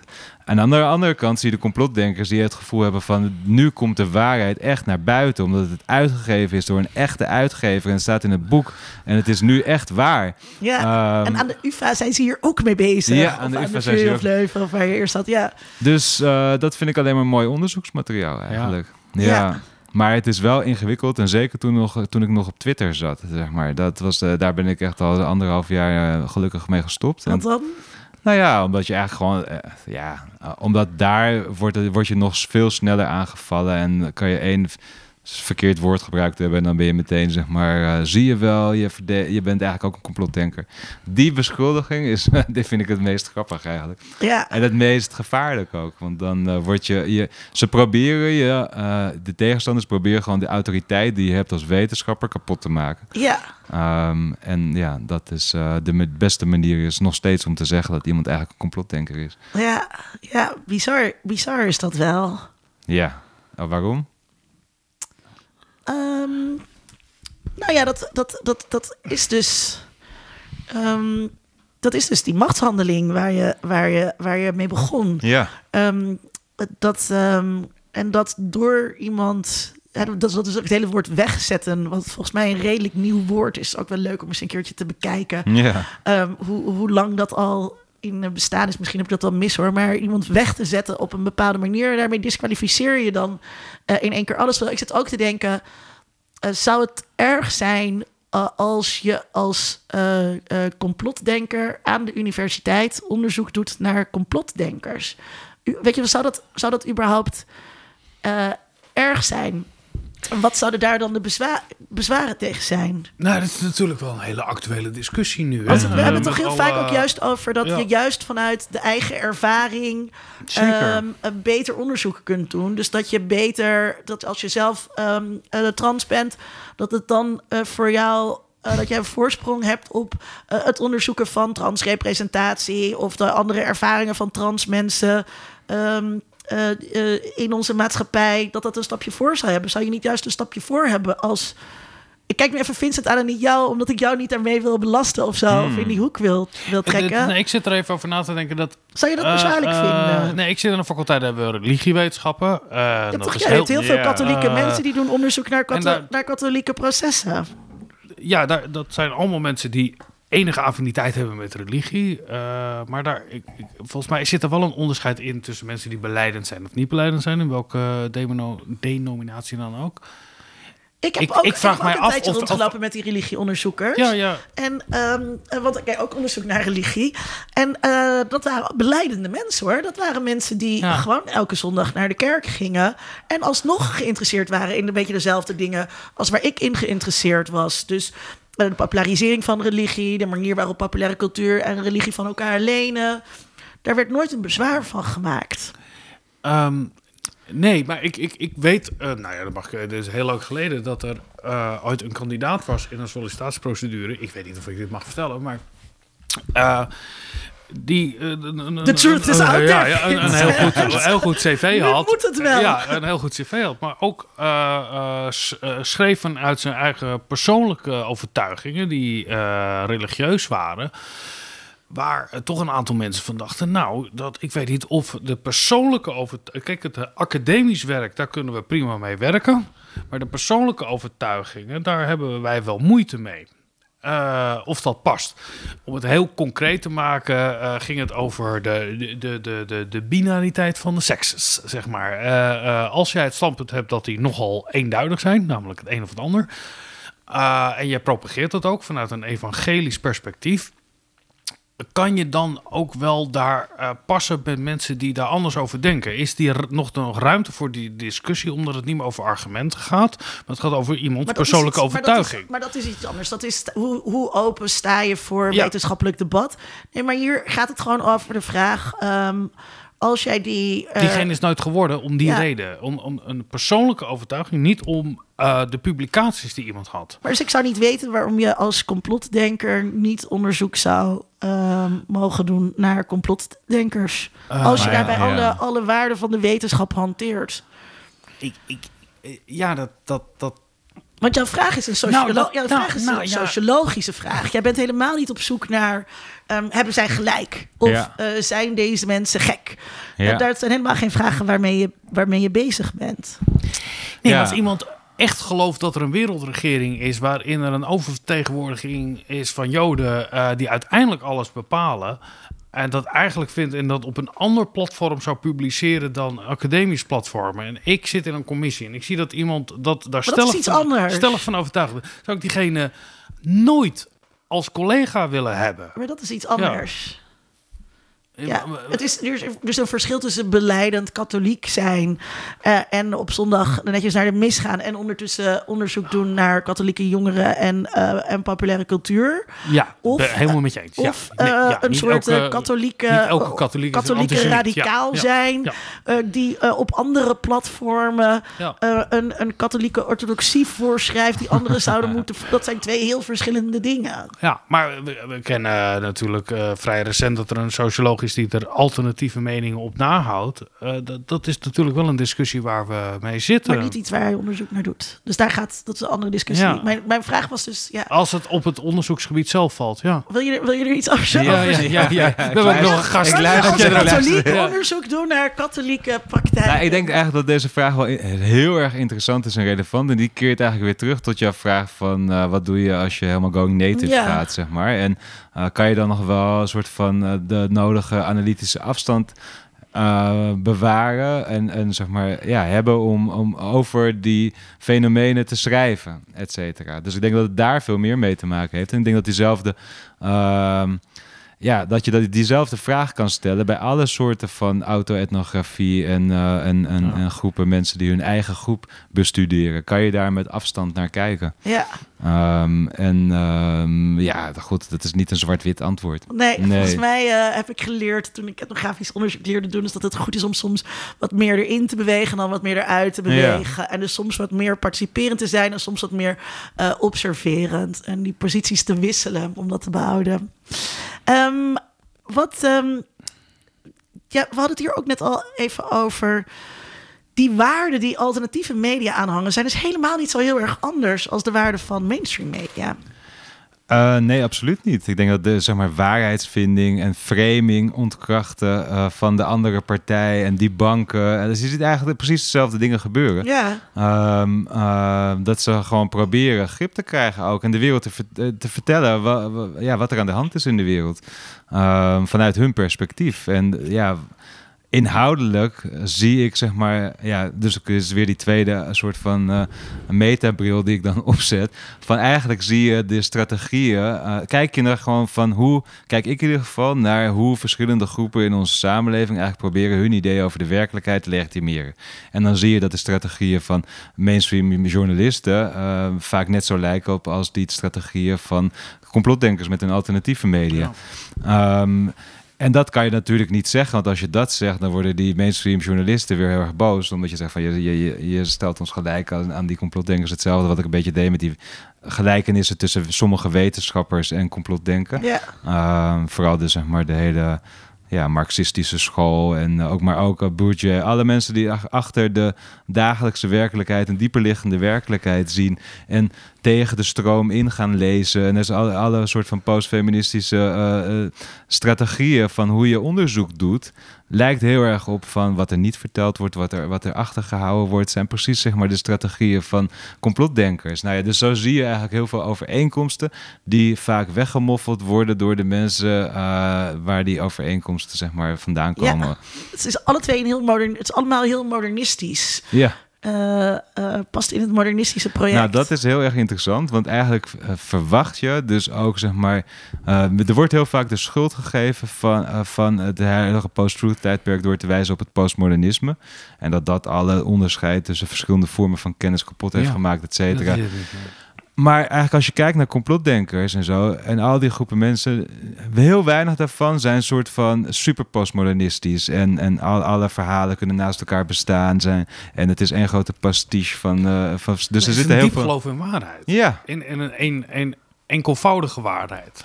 Voor, voor het. Structuren vooral. Ja. Het zijn structuralisten. Ja, maar ook Ja, de het structuralisten. ja, maar de hoeveelheid intellectuele arbeid die in eh, deze eh, groepen omgaat. Er wordt ontzettend veel, er wordt ontzettend hard gewerkt in die groepen. Aan, Absoluut. aan het lezen van, van, van niet aantrekkelijke documenten. Er, er zit heel veel moeite en, en, en, en eh, toewijding in om Ja. hier te komen. Ja, Dat- nou en dat wordt ook eigenlijk altijd ontkend, zeg maar, die toewijding. Want En ook dat- die 9-11 waar je even... eh, Ja. Ik zei iets over smeltpunten van kerosine en wat dan ook. Maar als je de- je daar... Ik heb er een beetje in verdiept. Maar als je ziet hoe ontzettend veel eh, engineers daarmee bezig zijn geweest. Er zijn hele clubs van engineers against the 9-11 report en dat soort dingen. Ja, dat is een enorme bron van kennis zit daarin. Dat is echt fascinerend. Ik kan me ook heel goed voorstellen dat het een hele leuke hobby is.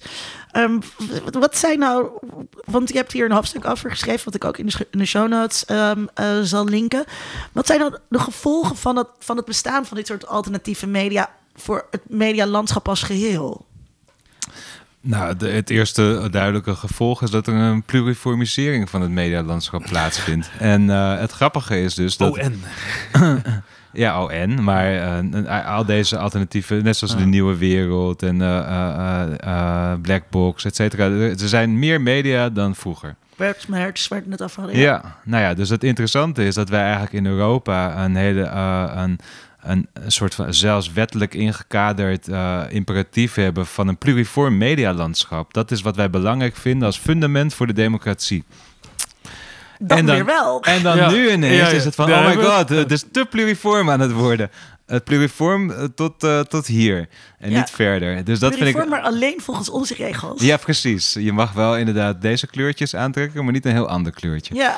Ehm, dus dat is weer ja, zo grappig dat ik denk, denk van, nou, ons hele, ja, het, eh, het hele idee van wat- welke rol de media in onze democratie heeft, is die van het botsen van verschillende perspectieven, maar dan wel volgens eh, ges- gestoelde waarheid of zo. Ja, dus ik zit daar hele te denken van hoe zouden mensen in de jaren 60 en 70 dat er ook strijd was over de grote ideologieën die veel meer botsten. Daar, die waren denk ik ook helemaal niet altijd eens over de feiten. We doen nu alsof die het altijd eens waren over de feiten en alsof die niet ter discussie stonden, maar enkel de framing van die feiten. Nou ja, ik, dus ik zou graag met een historicus willen samenwerken om te kijken of dat echt zo is. Uh, want volgens mij kan dat niet zo zijn. Um, en kwamen die ook met andere feiten, et cetera, aan. En andere bronnen van onderzoek en noem het maar op. En vertrouwden ze ook niet de wetenschap die veel te rechts was of de links was, noem het maar op. Ja. Um, dus uh, ja, Nou, pluriformisering. een hele beroemde socioloog, Wouter Buikhuizen toen, die uh, met de verkeerde conclusies kwam uit onderzoek. En uh, toen de hele jeugdbeweging tegen zich kreeg. Ja. Ja, Om maar een voorbeeld te Ja. gesteld Ja, worden. uh, ja. Hoe, kijk, hoe kijk jij daarnaar, Vincent, naar ehm, ehm, dat, dat idee dat het medialandschap pluriformer is geworden eh, dankzij dit soort eh, alternatieve media. Ik ben heel erg tegen. eh, eh, ik geloof dat er nu een derde reprimande naar Ongehoord Nederland komt. Ik vind het heel goed dat het er is. Ik ben er natuurlijk inhoudelijk, of natuurlijk zeg ik al, maar ik vind inhoudelijk, ja, voor een ontzettende racistische onzin daar verkondigd.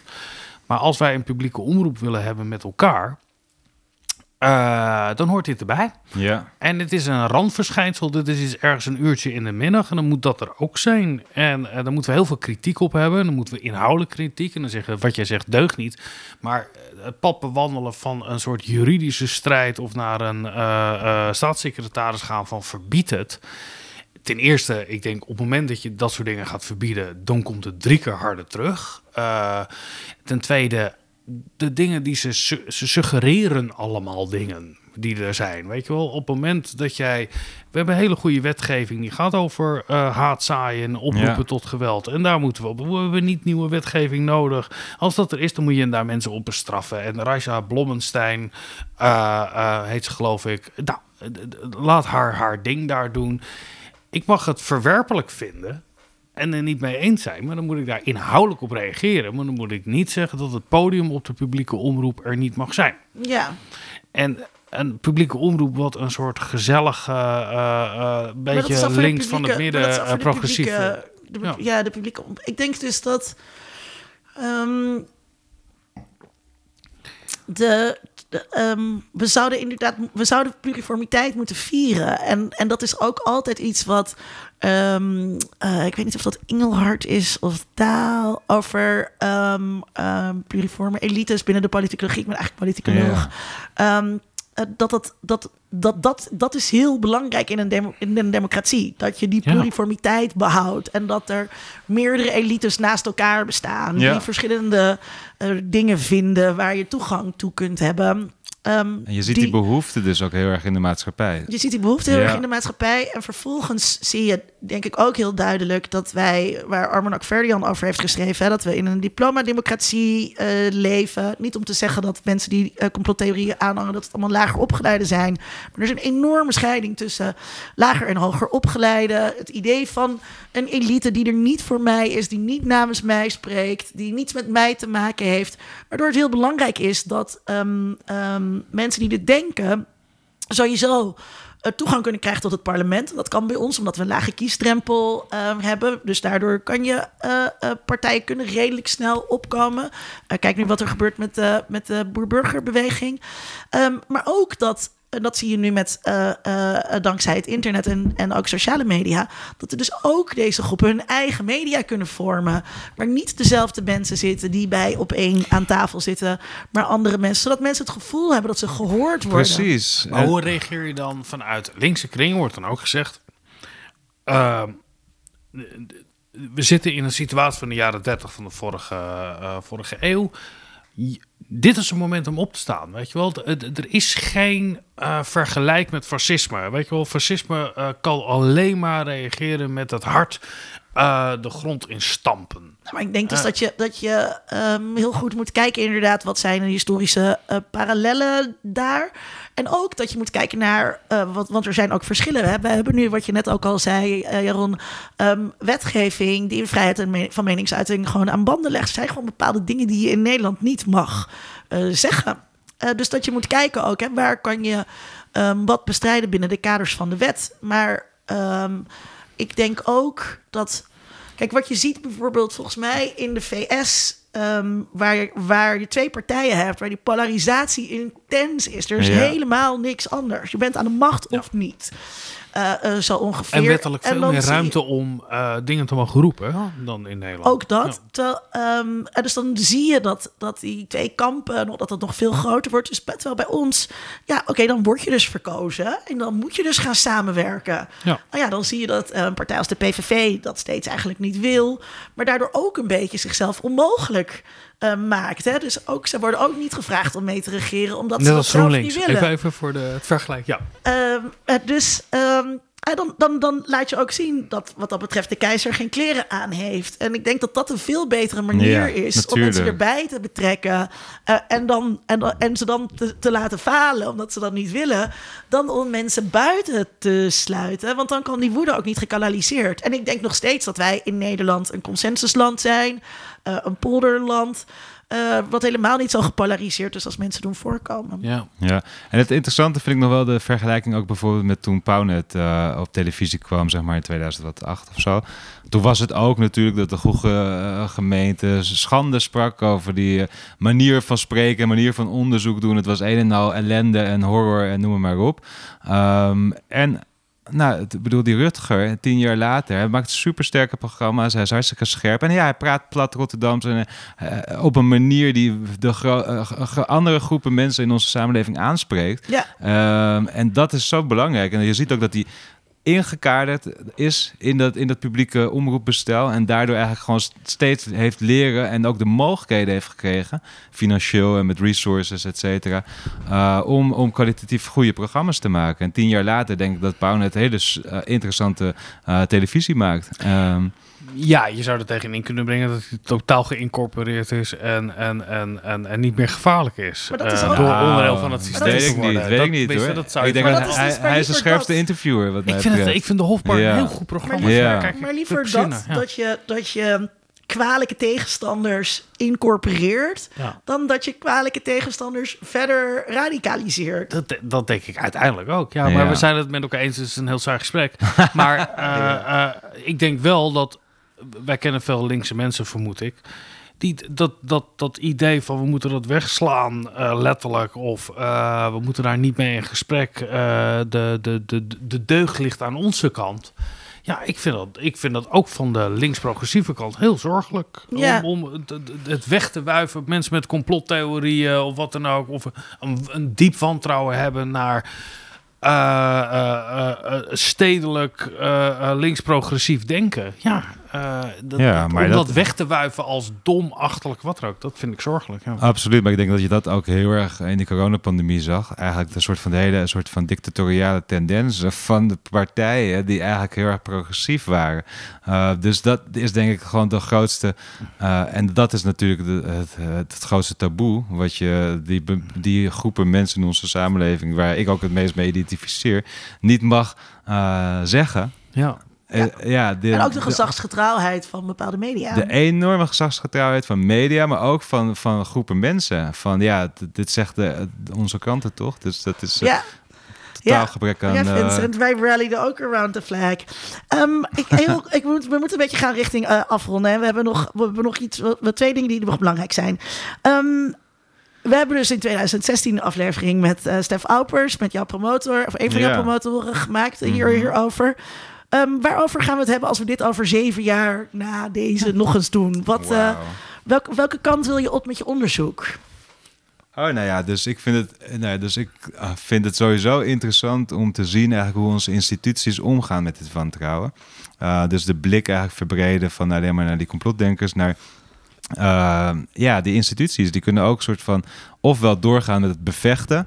Of proberen het soort van uh, in dialoog te gaan. Hoe te... kijk je dan naar de Europese Unie die er allemaal geld hebben uitgetrokken om desinformatie te onderdrukken? Ja. En, en, en...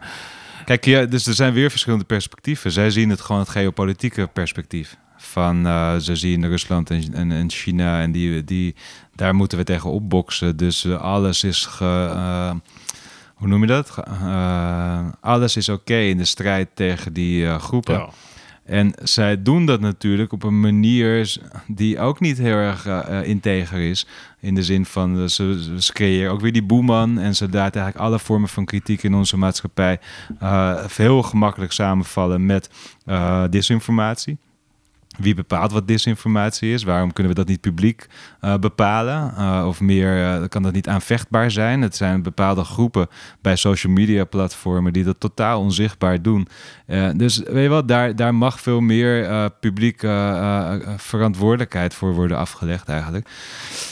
Dus dat zie ik wel. Um, ja, dus ik zie eigenlijk over, als we dan kijken over acht jaar, wat zei je? Zes Zeven jaar? jaar? Ja, denk ik een intensivering van die uh, politiek die je nu ziet. Dus aan de ene kant die, die harde hand Ehm, en die morele paniek, denk ik alleen nog maar dat die nog sterker is. Aan de andere kant zie ik ook in de afgelopen vijf jaar echt wel een verandering in het discours uh, van dat soort instituties. En word ik ook heel veel gevraagd door ministeries, instituties als de politie, GGD's, noem maar op, om hun te helpen bij uh, ja, hoe ze nou om kunnen gaan eigenlijk met het wantrouwen. En dus eigenlijk ook en dat hele uh, perspectief van mij van proberen te begrijpen om beter te kunnen handelen, uh, wel aanslaat. Ja, ik Ehm, beluister bij jou vooral grote mildheid en, en omarming naar eh, deze groepen of mensen of de boodschap zelf. Nou, ik denk dat we ook heel erg goed, uh, dat ik ook heel erg goed vaak soms denk van, oh ja, dit is mijn boodschap. Doe ik je wel goed aan? Ben ik niet de verkeerde mensen aan het uh, legitimeren? Dus die twijfel zit heel erg diep in mij ook.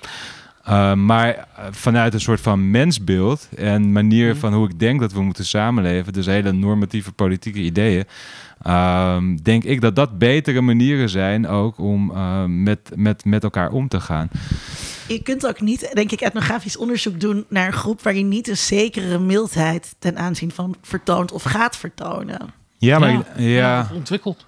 Dus ja. Misschien kan je ja, als je mensen grotere... leert, beter leert kennen, krijg je natuurlijk altijd uh, sympathie daarvoor. Maar ja. ik denk ook dat het belangrijk is om ook uh, uh, grenzen aan te geven. Maar dit moeten geen hypocriete grenzen zijn. En doen alsof de, zeg maar, de, de mainstream geen onderdeel is van de problematiek die aangekaart wordt, et cetera. Ja. Dus ja, het is, het is het vingertje wijzen, denk ik, van, van, van de machtige groepen in onze samenleving naar kleinere groepen waar ik heel veel moeite mee heb. En dat ik denk van oké, okay, kunnen, we, kunnen we niet uh, de pijlen op jezelf even richten en kijken van wat kunnen wij anders doen in de inrichting van onze maatschappij om te zorgen dat daar uh, meer rechtvaardige uh, ja, manieren van samenleven ja. ontstaan. Vincent, je had nog een vraag die open stond. En dat ging over de. Je mag hem nog even herhalen. Welke ging over, heb je ooit ideeën aangepast? Of ben je oh, die. Uh, van denkwijze oh, veranderd? Ja, dat sluit mooi aan. Als je... Nou, dus dat gebe denk ik gebeurt toch elke dag eigenlijk. Dat ik denk van, ja, is het inderdaad niet... Uh, ben ik nou zo naïef of zo? Of weet je wel, of uh, is nee, vanuit je academisch perspectief. Het, het, ik snap, wij passen onze denken elke dag aan als het goed is. Ja. Maar uh, toen je begon aan dit onderzoek, dan had je een soort werk, werkvraag waar je meestal mee begint. Je wilde begrijpen wie, wat mensen dreef. Ja, kijk, zo, ja, maar zeg maar radicaal anders. Ik ben vooral steeds meer. Het is net zoals wat je vertelde met die complottheorie, dat je steeds weer een nieuwe deur opent en dan ontstaat er weer een hele nieuwe werkelijkheid ja. daarachter die waar je nog niet aan had gedacht. Dus ik had ben van je tevoren. Milder, ben je milder over deze mensen gaan denken gedurende je onderzoek? Of nee, je al nee, misschien, misschien juist uh, minder eigenlijk. Minder. En dat ik ook uh, die agressie zie en die uh, vast, uh, nou niet vastberadenheid, maar een soort van overtuiging van het eigen gelijk. En ik heb eigenlijk denk ik altijd heel erg moeite met mensen die super overtuigd zijn van mm. hun eigen gelijk. Ja. Omdat dat gewoon, ja, dat zijn net zoals mensen met principes. Weet je wel? Dat, ja, ja, dat, dat, daar kan je niks mee doen. Moet, uh, ik moest meteen denken ja. aan de oude slogan van de Jaap uh, TPO voorbij het eigen gelijk. Was dat? Ik ken nog iemand die daarvoor schreef. Ja, ja. Oh, wow. ja. ja.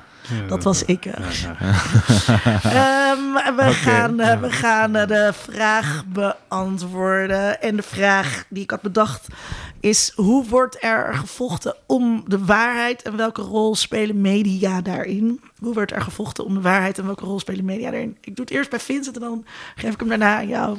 Wat ik, wat ik van je geleerd heb vanavond is vooral dat we dat wat dominant is in het denken over dat wat waarde is, dat dat uh, eigenlijk met grote nederigheid benaderd moet worden. Dat, uh, ik mag wel denken dat mijn abonnement op NRC, dat ik daar iets van waarheid in vind. En dan kan ik daar heel kritisch op zijn. Of publieke omroepen, of hoe ik mij ook informeer. Maar ik heb het idee dat ik dichter bij de waarheid sta dan mensen die in complotten denken.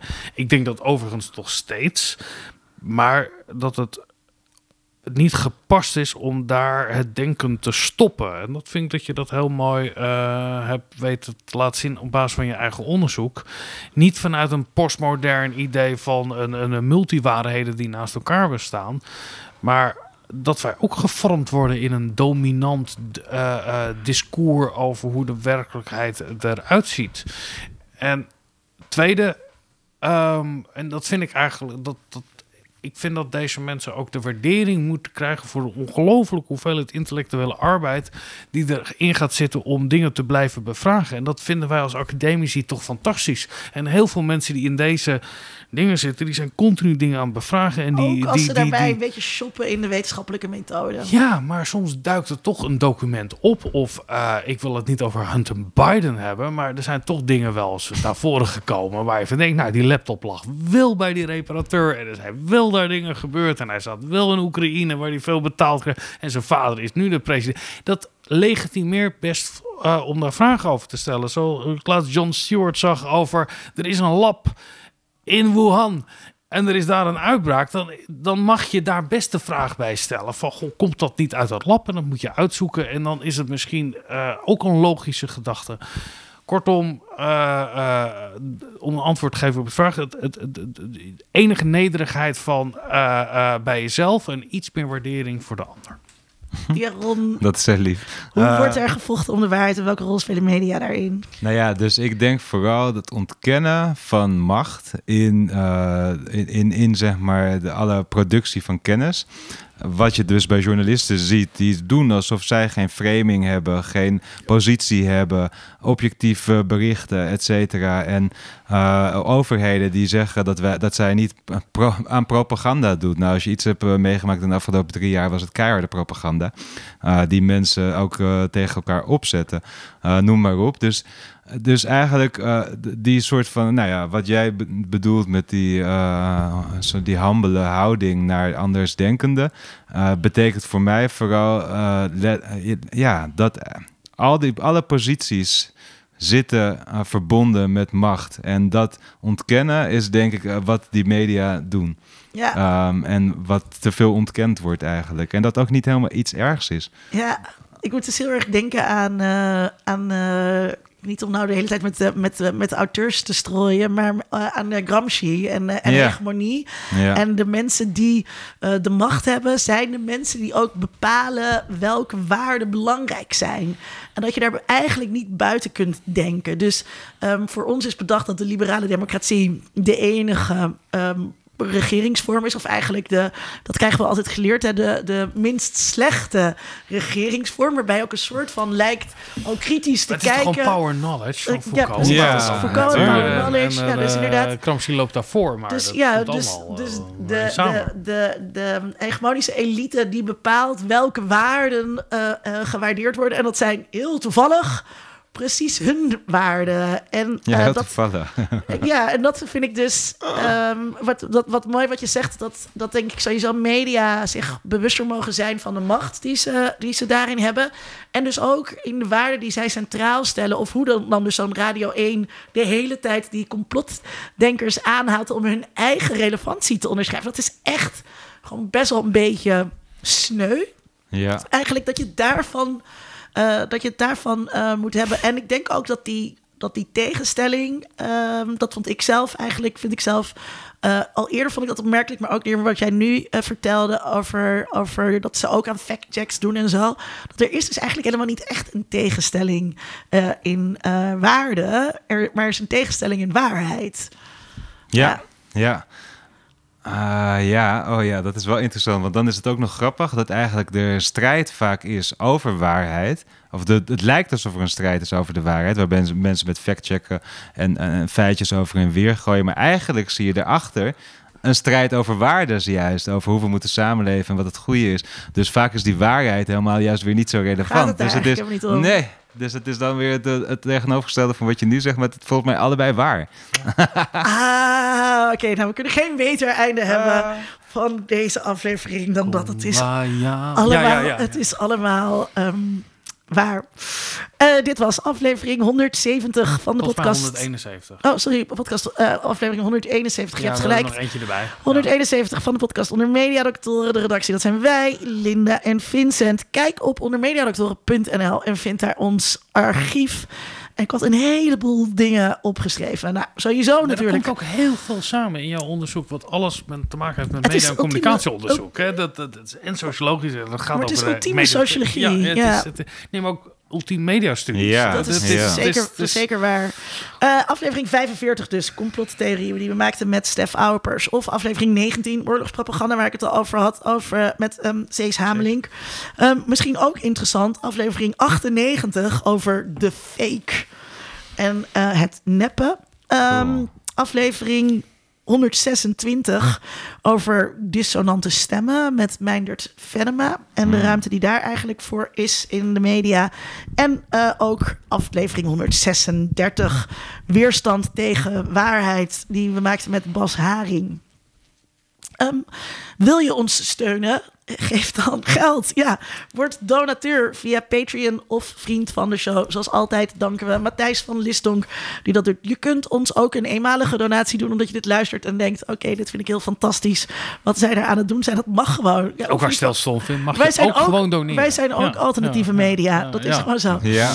Eh, door niemand gefinancierd, zelfs Ja. niet door het Prins Bernhard Cultuurfonds. Ehm, je kunt ons ook steunen door iemand die graag podcast luistert op ons te wijzen. Ja, of laat een, eh, een recensie achter op Apple Podcast. Dat doet er niet toe. Dat Oh. blijkt dus een soort fabeltje te zijn Oh. dat Apple de wereld in heeft geholpen. Dat als je eh, daar. Ja, maar je mag ook een brief aan je tante sturen. Ja, maar dat helpt ons in- niet om beter gevonden te worden in de podcastlijsten. Ah, ja. ja. dat is een Ja. onwaarheid die weerlegd is door eh, eh, is onze podcastvrienden. Nee, het is gewoon een marketingverhaaltje Ah, dat iedereen bij Apple al die recensies gaat schrijven. Maar het helpt je dus niet. Nee, maar het helpt dus wel om iemand te vertellen. Precies. Ja, gewoon één op één. Heel veel dank, superleuk dat je er was. Dank Eh, jullie wel. Heel veel dank ook aan jou, mijn vaste mede-mediadokter. Dank aan jou, eh, Linda. Graag gedaan. Volgende keer gaan we het hebben over storytelling. Tot dan. Nice. Tot dan. Onder Mediadoktoren is een podcast van Vincent Kronen en Linda Duits. Meer informatie vindt u op ondermediadoktoren.nl.